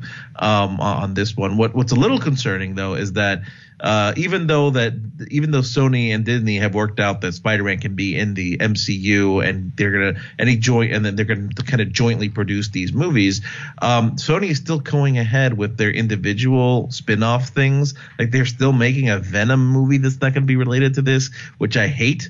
It sounds like last time a studio did something like that, we got Catwoman. So I really hope they don't go that route. So that's a stinker right there you brought up. Yeah, yeah. Ooh. So I really, really hope they don't follow through with that. But that said, this looks really good. Michael Keaton, as you said, getting the paycheck, looks fantastic as the Vulture. Looks like a real villain. Hopefully, we'll finally get the true, because like Marvel does have a villain problem. They've had so far like pretty much Loki's been the only like really memorable villain. I think they had a decent one in Guardians. I don't want to say who it is because it's a bit of a spoiler. But the Vulture has with Michael Keaton playing him has the potential to be the next like really good Marvel villain. Absolutely. So hopefully they don't kill them off like they like to do with these villains. So he has a little bit of more longevity, but. I'm going through the cast here. So you have Flash Thompson here, which is going to be cool to see. You have – I wonder who's playing JJ. That's who I'm interested in. I don't think they're doing him in this one. Yeah, because my boy JK the god J.K. Simmons, as I call him now, he I can't see anybody else as J.J. anymore. Like, it's going to be really hard to replace J.K. Simmons as J.J. Jameson. So, I mean, yeah, they might just better off leave him out of this movie entirely, at least for now. And I see here that Liz Allen's in this movie. Now, I remember her from the cartoon series, but we've never seen her in the films, right? So that's this is her first appearance in the films, yeah. Yeah, so that's gonna be interesting to see. And then Zendaya, who's like the main love interest, is playing someone named Michelle. I guess that's must be like an original character, not from like the comics or anything. A lot of people think that's a code thing for Barry Jane. It might be. I don't know. It's interesting because no one seems to. They're keeping an unusually tight lip about this character. They're not saying a lot about her, so it's. I wonder what is actually going on with that character. Yeah, that'll be interesting to see. And what is actually kind of amusing about – not amusing, but what is funny about this film is that, they the character has always been based out of, Queens, New York, right? And but, every time in all the previous films, it's white Spider-Man in a white neighborhood surrounded by white kids. And this one, you look at this. I mean, yeah, he's still white, but like everybody else – it's a pretty diverse cast, so I think it's kind of interesting. And that better reflects New York City. So exactly, go figure. Ha. But yeah, I mean, we can't express enough how excited we are for Spider-Man: Homecoming. I think it's gonna kill at the box office, and I'm sure because Marvel's behind it, I think the story will also be to our liking as well. I'm very excited about it. I have high hopes for it. And then the following week, so we have 3 weeks of good ones coming up. So we have this first one in July, Spider-Man: Homecoming. The following week, War for the Planet of the Apes. I love the first two, Rise of the Planet of the Apes and Dawn. War of the Planet of the Apes looks like it's going to be the last one of this little prequel trilogy for Planet of the Apes. And I'm pretty much just excited for this one as I am for Spider-Man: Homecoming. I think it's going to be great. Yeah, it looks like a lot of fun. So,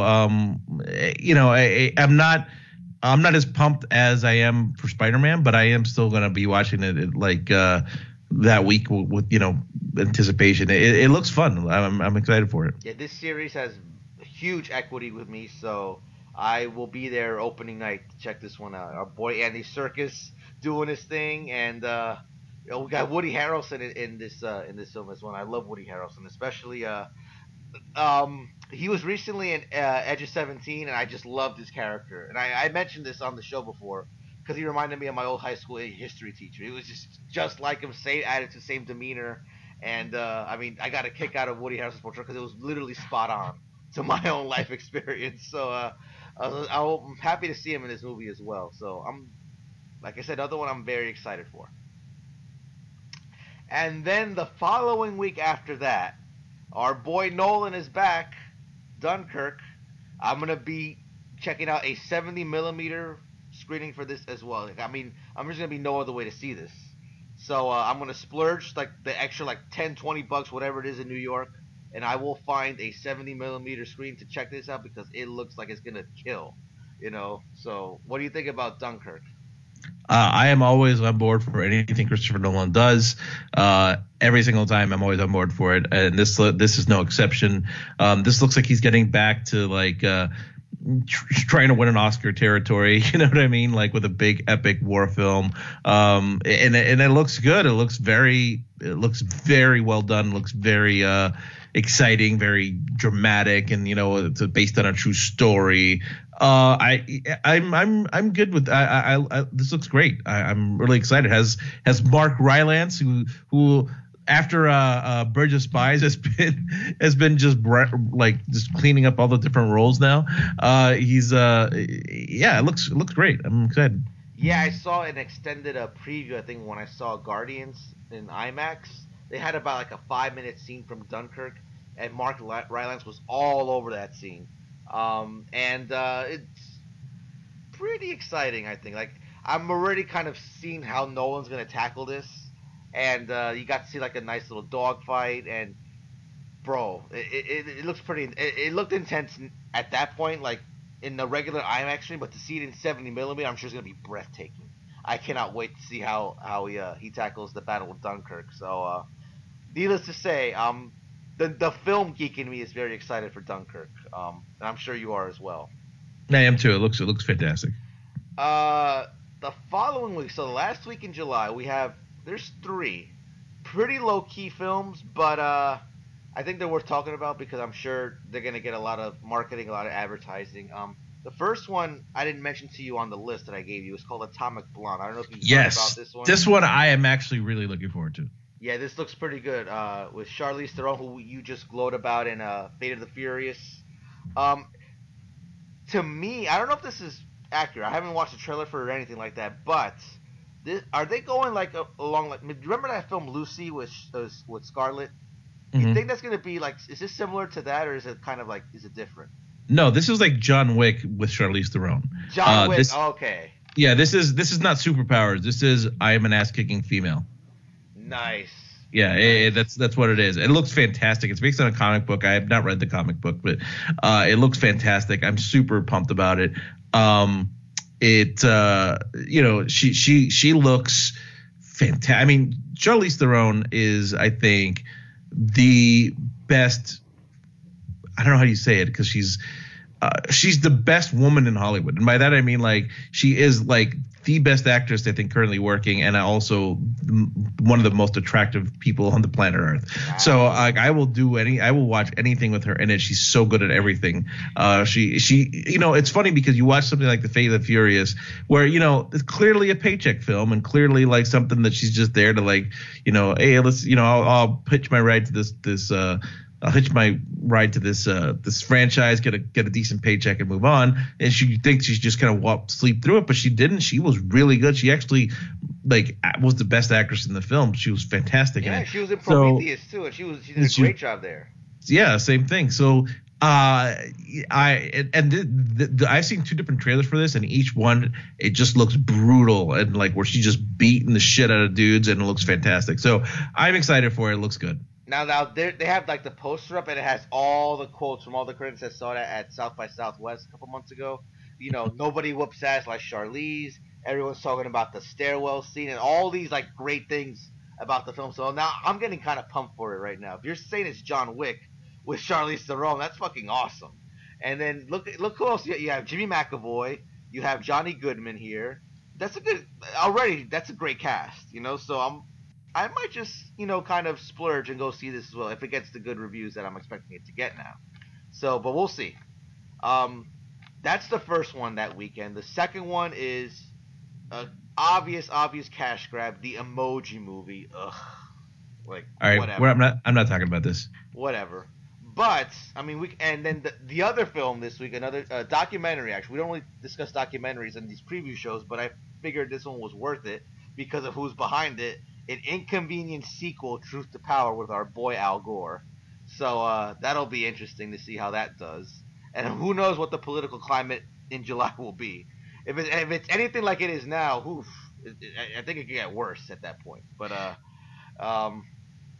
anyway. Yeah, I'll go out of my way. I'll probably go out of my way to watch that. The First Inconvenient Truth is a very good documentary. So you know, I don't know how much more we can add to it. Like the world is still dying. So yeah, but I think now in the world of fake news, I think this is more important. This film is more important now more than ever. I think. Fair enough. Can I just real quick derail this for 1 second? I saw a documentary today called Batman and Bill. Have you seen this? Have you heard of this? No, I haven't. Okay, so for those who might not know, Batman for a lot of people was created. Can you name me who created Batman? Bob Kane. Okay, that's what a lot of people think. But Bob Kane didn't do shit. Bob Kane basically – I know this story. He stole the idea from like Bill whatever his name was, right? He didn't steal the idea. He collaborated with Bill Finger, who actually Bill Finger, came up with – there you go, yes. Who came up with all the concepts of Batman, so including what the suit looks like. He came up with the Joker. He came up with Robin. He came up with the Riddler. He came up with Scarecrow. He came up with Commissioner Gordon. He came up with the name Gotham City. He came up with the Batmobile. He came up with all the things that you know about Batman, right?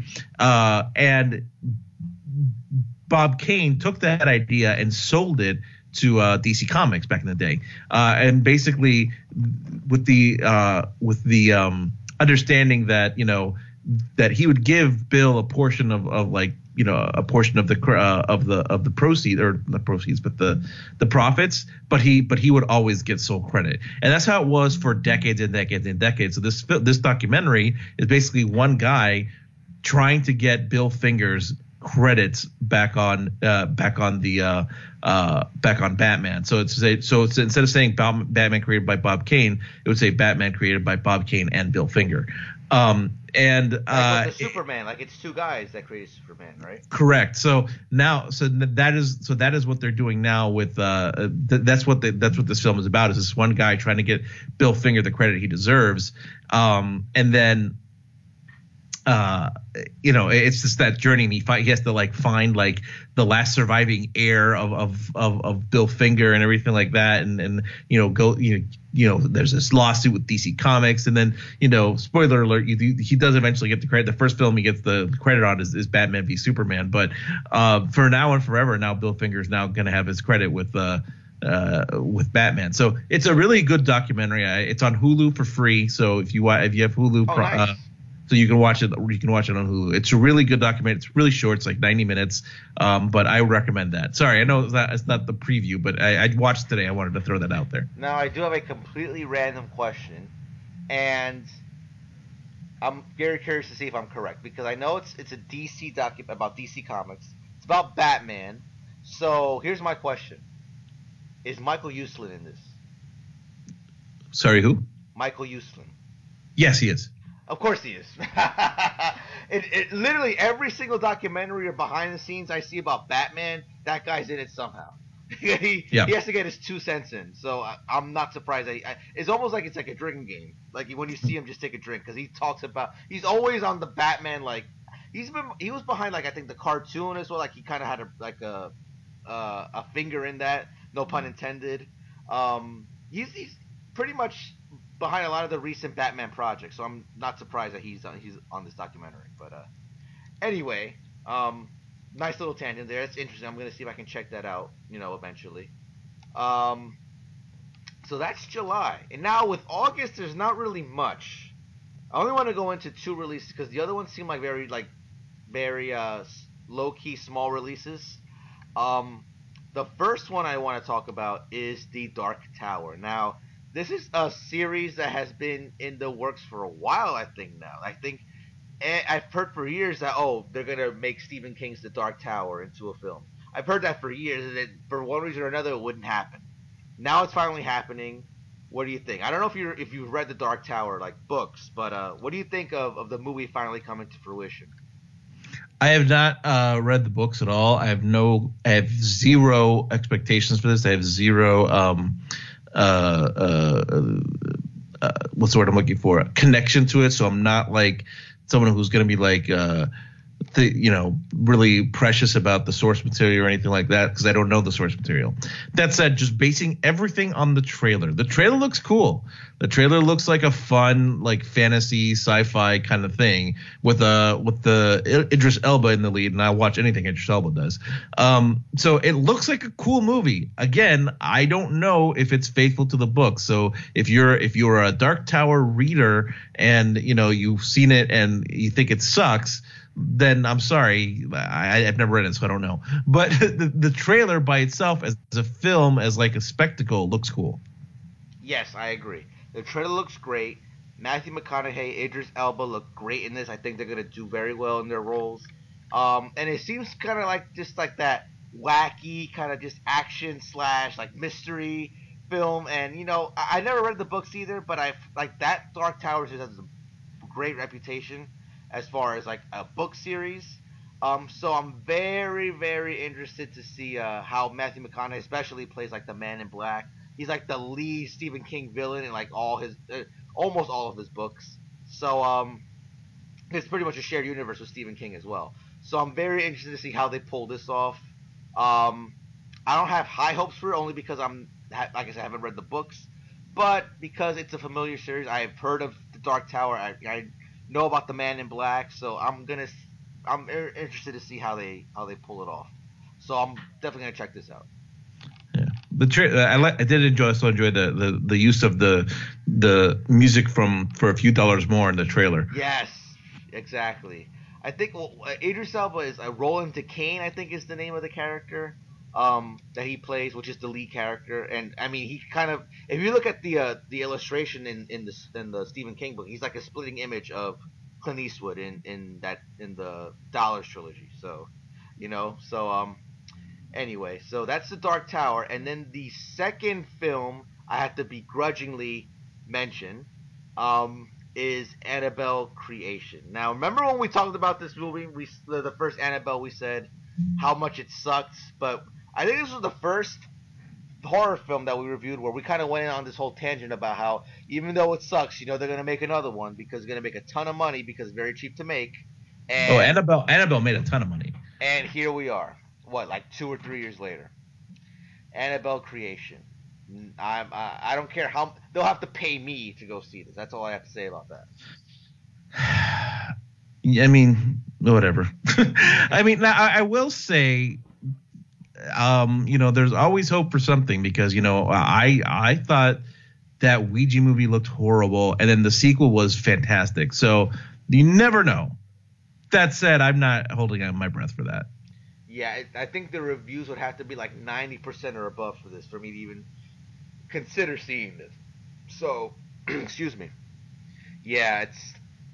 Why do we need to see the doll being created? Like, is there a reason for that? Like, I don't understand. Because you always have to do an origin story for some reason. I don't know. Yeah, I guess. Whatever. Now, another film from August that's coming. It's like late August. I do want to mention briefly, only because of the people behind it. It's called Logan Lucky. There's no trailer out yet for it, but it's Steven Soderbergh's next film, and you have an ensemble here of Adam Driver, Channing Tatum, Riley Keough, Daniel Craig, Hilary Swank, Seth MacFarlane, which is a wacky name to mention among this crew here. But it looks interesting. It's about I'll read you the premise from Wikipedia. It says, trying to reverse a family curse, siblings Jimmy, played by Channing Tatum, Melly, played by Riley Keough, and Clyde Logan, played by Adam Driver, set out to execute an elaborate robbery during the legendary Coca-Cola 600 race at Charlotte Motor Speedway in Concord, North Carolina during Memorial Day weekend. It's Soderbergh. He has a good equity with me. I do like some of Channing Tatum's more recent stuff that's not Magic Mike. And Adam Driver. I actually heard Magic Mike was pretty good. The second one? I heard the first one was good. I've never seen it. The first one's all right. I mean, I mean, unless you want to see Kevin Nash like doing pelvic thrusts, I don't think you want to check that one out, but overall, at least Channing Tatum's performance, it was an okay movie. But you have Adam Driver here, who's always great.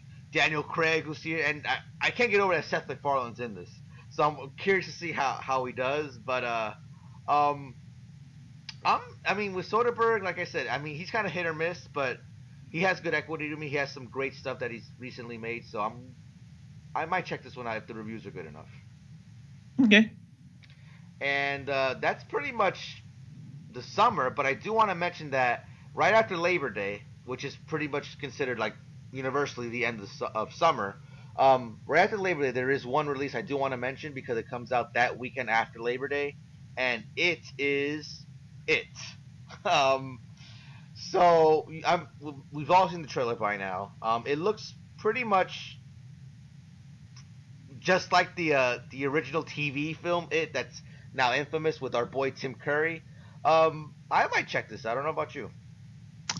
I mean, it looks like the same movie. I mean, there's no – it looks like – look. I mean, I get – I mean, it's a remake. I get it. But this looks like, okay, we're just doing the same thing again. I don't know.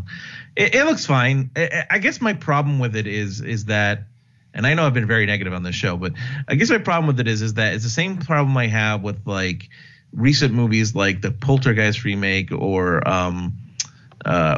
someone like it's the most thing I can think about right now, but where they have a clown and they like intentionally make the clown creepy and scary, but that's not what makes clowns creepy and scary. Like the original It, the one with Tim Curry, when he wasn't showing his teeth and having them all like jagged and sharp, right? When he just looked at him, he looks like a normal clown. He's not a scary. He's not a quote unquote scary clown. He's scary because he looks like a normal clown, right? As opposed to like this one where they're going out of their way to make him look scary, and it's that bugs the shit out of me. Like it's kind of like the whole Annabelle thing too. It's like they're going out of their way to make the Annabelle doll look creepy, and it's like, you know what I mean? It could be creepy. Purpose, right? It'd be like creepier. You're kind of giving away the bowl. You know what I'm saying? That's I guess that's what you're trying to say, and it makes sense. Yeah, I'll watch it, you know, but you know, I've seen the original. I like the original. The original is a miniseries. It's like, you know, 4 hours long or something because it's like spread over two movies. Yeah. But so I don't know how they're gonna like squeeze everything into one movie here, but yeah, we'll see. We'll see, definitely. Like for this one, because I love the original film so much, and I got the audiobook actually, so I'm gonna start reading that or listening to that soon, but unless it has like less than like 20% on Rotten Tomatoes, I'm probably gonna go see it. So because I'm very, very interested to see how they pull off this this remake. But that's the summer. That's our summer this year. So that's what we have to look forward to in the coming months. And kind of like I alluded to at the beginning of the show, it does seem like a pretty ho-hum summer. Nothing too big. I mean, you have Spider-Man. That's like the next big release. That's pretty much it. Then you have like, you know, War for the Planet of the Apes, Dunkirk. After that, it's kind of going to be hit or miss, I think. Yeah, to me, I'm most excited for Spider-Man, Dunkirk, Atomic Blonde, and Planet of the Apes. Atomic Blonde, you sold me on that one. So yeah, and Planet of the Apes. Everything else, don't care. So it's really just like just July and then like first week of August. No, because Atomic Blonde is – bro, that's the whole month of July right there. You have Spider-Man, then the next week Planet of the Apes, then the next week Dunkirk, and then the next week Atomic Blonde. That's the whole month of July. Okay, you know? Then that's all I'm looking forward to, I guess. That's it, yeah. So then like June's gonna be a throwaway, you know. Yeah. Wait, what's it? Let me look. What's in June again? Wonder Woman. Oh no, I do want to see Baby Driver and Wonder Woman. Driver, yeah. Wonder Woman, like I said, I feel like I'm being forced to see it, so I'm gonna see it anyway. But Mummy, okay, fine. And that's pretty much it for June, right? I mean, Despicable Me I'll probably see because it's like a family movie, so I'll probably take the family to go see it, but it won't be by choice. But July, you're going to have like every week you're going to be at that theater in July. So that's going to be interesting. And which is good for me because, like, you know, I always take my August off because of how crazy work gets. So it's nice having a last hurrah at the movies in July, getting to go there every weekend for something, so that'll be good. But yeah, it just looks overall like a very weak summer offering, in all things considered. So, what do you think? Prediction. I don't know what we did last year. What do you think is going to be the biggest hit, and what do you think is going to bomb? Okay, let me look back at this list again. Let's see. Let's start from. And when I say bomb, like I don't count like the smaller films because like, but like movies with high expectations that are not going to meet them. Let's see.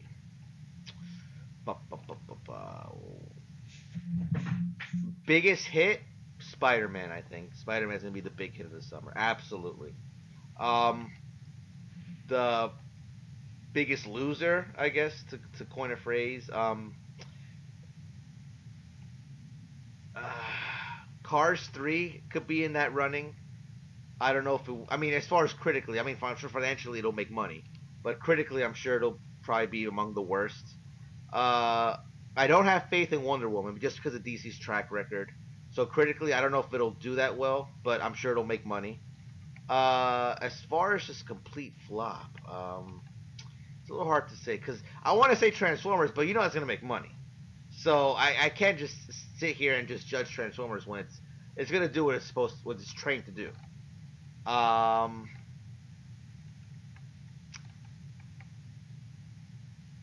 Honestly, probably The Dark Tower, only because it's a new franchise to a lot of people who haven't read the books. I'm sure the people who read the books are gonna go see it, but because it's like essentially a new franchise that they're starting, that's always a big risk. And that could be the one that ends up flopping, especially since they place it in August when everybody's kind of winding down already from the summer already. So that could be the one that ends up tanking. That's my prediction as well. I think it's going to tank. I think it's going to completely bomb. I think Guardians is actually going to be the biggest hit of the summer. I don't think anything's going to surpass it. I think Spider-Man may come close, but I think it'll stay Guardians. Okay. I think what we're going to see this year, because we're so underwhelmed, I think we're going to see not necessarily movies bombing, but I bet we're going to see movies underperforming. So in other words, they're going to make a lot of money, but not as much money as people expected them to make. So I think that's going to happen to Pirates. I think it's going to happen to Transformers. I think it's going to happen to Despicable Me. I think it's going to happen to Planet of the Apes even. I think they're all going to underperform because this is kind of a weak summer, and I think people aren't really going to care.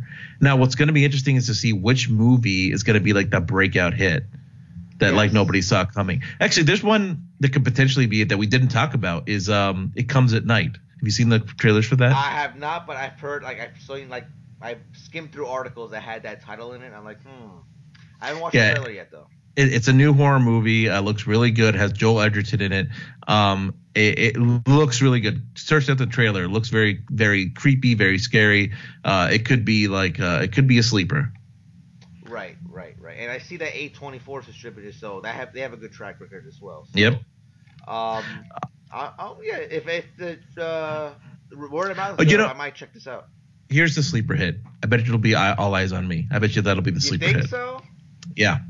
I think so. Well, because Straight Outta Compton was a sleeper hit. Straight Outta Compton, and Straight Outta Compton was a big hit because it played well in a lot of African American communities, and maybe not necessarily everywhere else, but in African American communities it did play really, really well. And I think you're going to have the same thing here with All Eyes on Me. I think what's going to be it helps if the movie's actually good too. That's always going to happen when you have movies aimed at urban markets. They're going to do well with that audience regardless of quality. But the difference is that Straight Outta Compton was actually a great film. So it actually was able to kind of overlap. You see a lot of overlap in the markets because it's a good movie, so people wanted to see a good movie. And the word of mouth was great on that one. Yeah. So, but I think that'll be a sleeper hit. I think Alien Covenant will underperform. I think Pirates will underperform. I think One Woman will do just good enough to warrant a sequel, but not not destroy at the box office or anything. Looking at the list here, Mummy, I think that could go either way. Don't forget Baywatch. I think that could do well too. Baywatch, I think, will be 21 Jump Street money. It'll because there's not a lot invested in it, right? They probably spent $20-30 million on it. So anything that if they make 100, it'll probably be fine. Transformers, I think, will underperform except overseas. I think Amityville is going to tank. Yeah. Annabelle will probably make money. That's it. Oh, one that you didn't mention, Girls Trip. Is that the one that looks the one where they kill the hooker or the stripper or whatever? I thought it was that one, but you know what? It's called Rough Night. The one with Scarlett. That's called Rough Night. It's coming out. When is that out? Hold on, let me see. Or did it come out already? Hold on. Let me go back. Rough Night. Let me try to find this on the list. Hold on. Baywatch comes at night. Rough Night comes out June 16th. So the same weekend as All Eyes on Me and Cars 3. Okay. I thought Girls Trip was that one, but it's actually called Rough Night. The one with Scarlett and Kate McKinnon. That one looks like it could do, especially with the female demographic. So. Yeah, but Rough Night looks like what's that other movie? It looks like it ripped off. What's that movie with Christian Slater?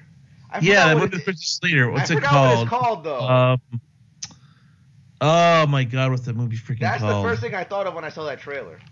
People are yelling at us right now, yelling the name at us right now. Right? Oh my God, what's that movie called? All right, I'm going to find out. Christian Slater filmography. Very Bad Things. Very Bad Things. That's what it is. Very Bad Things. They kill the hooker. Yes, that's exactly it. That's what I think is going to – that's what that movie – I wonder if it's just a straight-up remake because that's what it looks like. Who knows? But that one could be good. I don't think it'll be Bridesmaids good, but if the word of mouth is good enough, I might actually go see it. Scarlett – as already shown, she has great comedic range as well. Kate McKinnon is probably going to be the MVP because that's what she's been, like the last few films she's been in. So, but I'll wait for word of mouth before I go to that one. But yeah, that's pretty much it for the summer. I'm trying to see like what else could potentially be a hit, and I don't see anything that could. I mean, like we said, Baywatch will do like the 21 Jump Street money. You know, All Eyes on Me could overlap from like the urban markets to like just general because of the quality. Like we don't know this yet, but we'll see. It Comes at Night could do well. Like it could do like really well. And yeah, and then pretty much all the big ones that we expect to do well will do well, kind of relatively, but they'll underperform. They'll be below expectations. I definitely see Pirates doing that. I think people are sick of those movies already at this point, and I don't think it'll make as much as they're kind of banking on.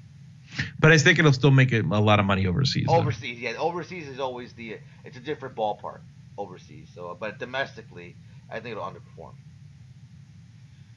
That's pretty much it. So we'll start that off next week, next episode with the Alien Covenant review. Before we get out of here, we did promise a spoiler review or some spoiler thoughts on Guardians of the Galaxy Vol. 2. Number one, Adolfo, I mean, I want to get right into it because the post-credits scene left me very confused. Like you said, I'm not a comic book guy. You're a comic book guy.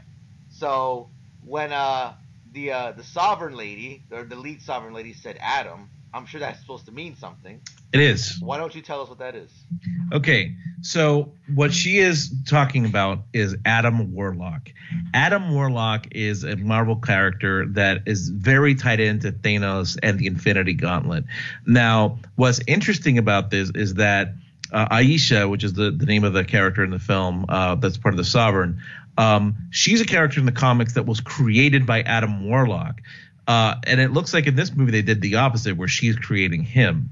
The other interesting thing about this is that it does not look like, from the research I've done, from what it looks like, it does not look like Adam Warlock will play any part in Infinity Gauntlet. It looks, but he'll more play a part in Guardians 3. But basically, he's kind of like a big cosmic figure in that world. He's very tied in with Thanos and the Infinity Gauntlet, and in the comics even formed what was called the Infinity Watch, where he picked 5 different people to like hold one of them, which was Gamora actually, and one of them which was Drax, to kind of hold on to an Infinity Stone.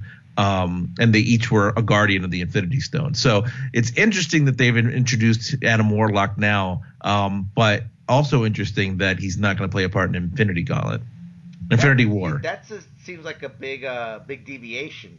So yeah, it is kind of a deviation. It is. So interesting what they're going to do here. Yes. So if you don't know, I'm sure if you're listening to this, you probably know already. There's 5 mid/post-credit scenes at the end of Guardians of the Galaxy Volume 2. I mean, some of them are kind of throwaway. You know, we just talked about one of them, which is not a throwaway. It's gonna, lead to the future of the franchise. But the first one, you have Kraglin, played by Sean Gunn, if I'm not mistaken. Kind of takes up the Yondu's arrow and kind of just like kind of has fun with it, and he ends up stabbing Bautista in the leg or wherever it is, and it's. That's a pretty comedic throwaway moment, but it was funny. Because Kraglin, because Yondu ends up dying in the film. That was his redemption, that he becomes becomes a hero at the end. The one thing I will say about that, I have a little bit of a criticism about this film is that. So the whole film was about Peter Quill finding out who his daddy was, and who his father was, and that was ended up being Ego the Living Planet, and then Ego kind of reveals himself to be the villain of the film, and kind of almost turns on makes Quill turn on him, and then later you kind of find out that Yondu was always there for Peter, and he was always kind of his father figure, and that was great. I love that. But then they still say anybody could be a father, but you only had one true daddy or something like that. And I was like, oh, you didn't have to like drive it home like that. Like we could, I had it. I was right there with you. You didn't have to like drive that nail home. That was my one kind of criticism about that. Like I didn't need him to say that because I already knew what they were doing. Anyway. So yeah, he ends up dying because he has a heroic retribution in the end, and so Kraglin takes on the arrow and the fin that's on top of his head. So interesting. I wonder if Kraglin's going to have more of a role in the third one, because he's not because he's more, he's a ship captain. I mean, he's like a pilot, right? But they already have two pilots in Rocket and Quill, so they don't really need another pilot. But we'll see. Yeah, we'll see with that. But then again, that is Sean Gunn's brother, or John. So like James Gunn's brother. So like he's probably going to have another role, you know. Oh, I'm sure. I mean, he was in a Belko Experiment too, right? He was. Yeah. Yeah. So what was I going to say? Oh, about Yondu. Yeah. So that was a little disappointing that he died. I mean, especially when. I think now looking back, that's probably why like Michael Rooker had such a big role, and like James Gunn gave him this big role, because it's gonna be like his last hurrah as part of the franchise. But it to me it was like he just came into his own here, and now like everybody's now finally behind him as a character, and now all of a sudden he's gone. Which as a fan I'm disappointed, but as a storytelling. Narrative technique, or whatever you want to call it, I mean, it was almost necessary, because the thing about these Marvel films is that, you know, you don't want to get the audience, you know, into this kind of complacent place where they think there's no stakes involved in these movies. And when you have stuff like what happened with Civil War, you know, with the events of Age of Ultron led directly to Civil War, which is kind of what started that whole ball rolling. And when you have, you know, characters die, you know, it drives home to the audience, you know, there are stakes in these movies, you know, people can die. I think the only one that's ever died in the Marvel universe is, Quicksilver? He's the only one before Yondu, right? I'm trying to think of it. Quicksilver was, I think, the first hero death. I think you're right. Yeah. Villains I don't count, because like that's another thing that they really stopped doing is killing villains. But I'm talking about more of like heroes. I think it was just Quicksilver, right?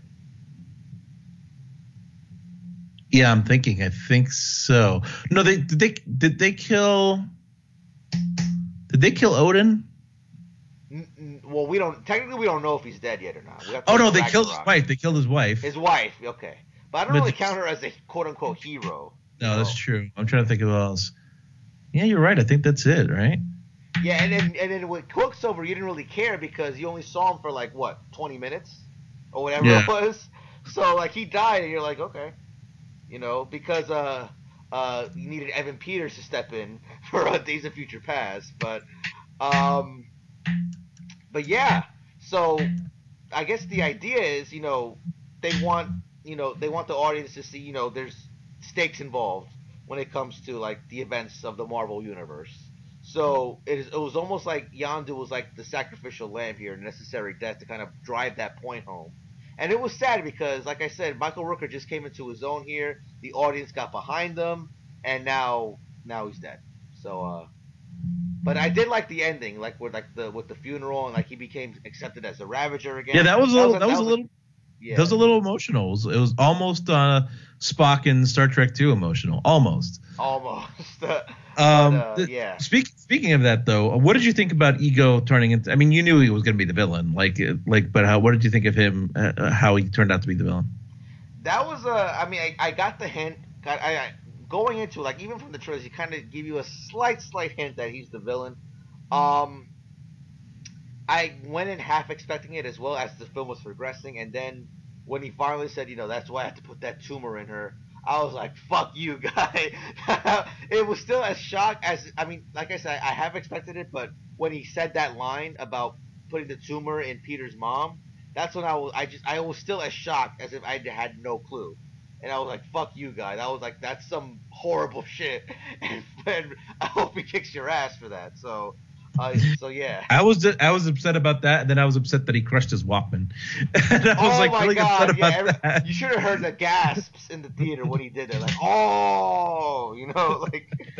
Yeah. But yeah, I loved Kurt Russell in the film. I thought he was really good. you know, Kurt Russell can do no wrong for me, so I'll watch him do anything.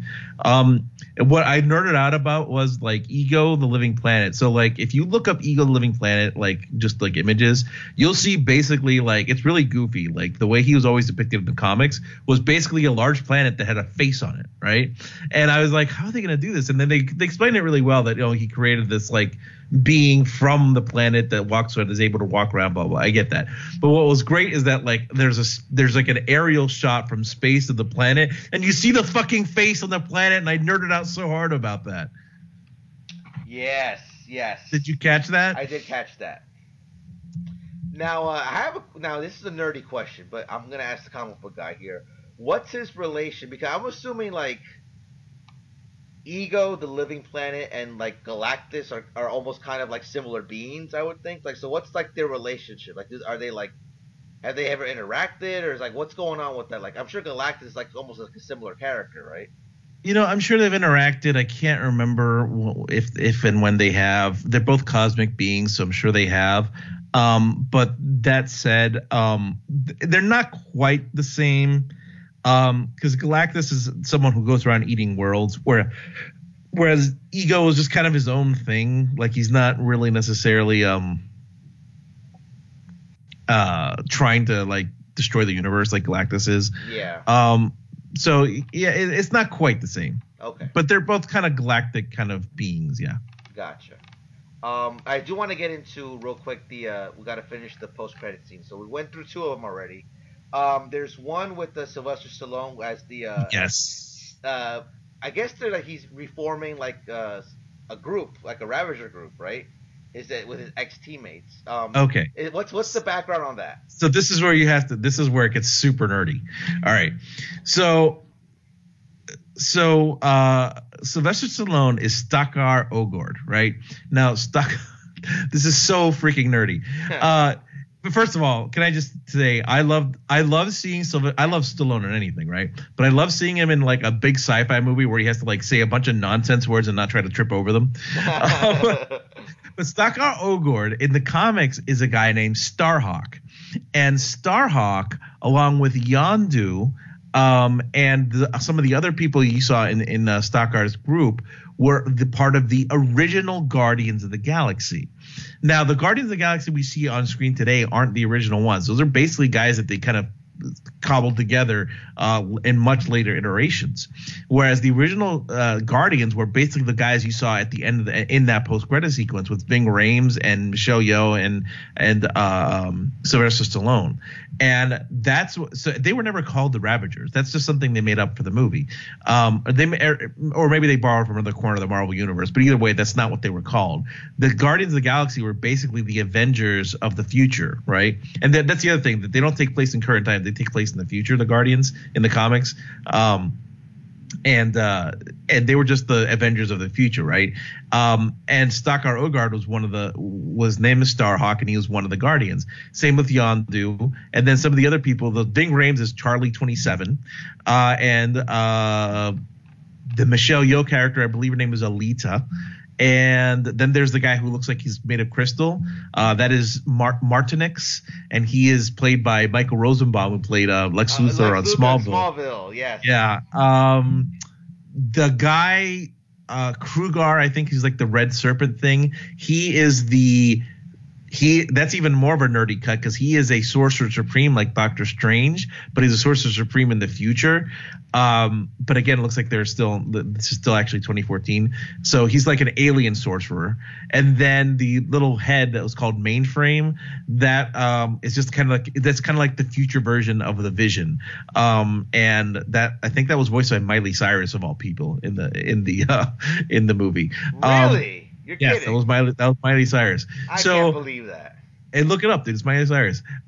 So those are the original Guardians of the Galaxy in the comics. So to me, like it kind of gets me a little excited. I wonder if they're gonna play a bigger part in Guardians 3 or even spin them off on their own. I don't think they can spin them off yet, but put them, like, give them their own thing, because that makes me so happy to say that was so nerdy. That is the nerdiest fucking thing that they've done in any movie so far, including having Howard the Duck in one of the movies. So, and he popped up in this one too. Yeah, he popped up in this one too.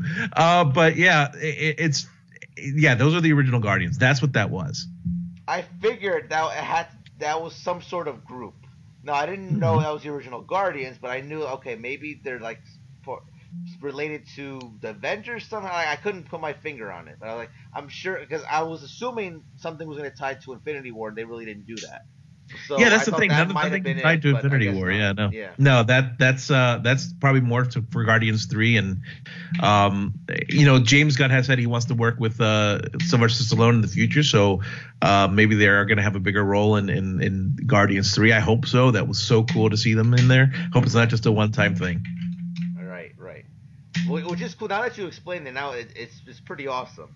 You know, the fourth scene is just a kind of a throwaway. The next two are throwaway scenes, but they're funny. You know, Groot starts growing back to his normal size, but now he's in the teenage stage. So he has like his tree limbs all over the room. His room is a mess, and basically like Peter comes in and kind of scolds him like a father would. You know, you got to clean up all your stuff. You know, he's just playing with his iPad or whatever he's playing with. And I forgot the one liner that he gives him, but like it's a nice little scene. Like, he's growing up now, going through the teenage stage. Like, I am Groot, you know, and that was pretty funny. Yeah, it was pretty cute. It's too bad we're not going to get Baby Groot forever, because Baby Groot was hilarious and cute and adorable. Yes, of course, and of course the final scene, which is another throwaway scene, is you had the little Stan Lee cameo from earlier when he was with the Watchers, like telling them stories or whatever. And now finally at the end here, like, the Watchers kind of are sick of listening to Stan Lee and just get up and walk away, you know, while he's discussing like all these different like stories that he has from Earth and whatnot. So that's another like throwaway, but it's funny, you know. Stan Lee's always great to see. It's funny, but it's also super dirty because. For a couple reasons. One, it's the Watchers. The Watchers, I can't believe that they introduced the Watchers into a Marvel movie, and in a comedy scene, no less. But the Watchers are, for those who don't know, are a race of aliens that do just that. They watch the events unfold, and they kind of tell the tale of things to come, right? And they're used a lot in the comics to talk about alternate universes and things like that. But mostly they're there just to watch and observe. Sometimes they get involved in stuff. And for the longest time, there was this theory that Stan Lee, who always appears in the Marvel movies, was a Watcher himself. Like, it was a fan theory that, Stan Lee's a Watcher himself, because how is he appearing in all these different places and all these different timelines and all these different universes? So James Gunn gave a wink to the audience by doing that and had him not be a Watcher but talk to the Watchers as like an informant and tell them about all the different things he's been up to, including he said something about being a FedEx man, so clearly he was talking about Civil War there. So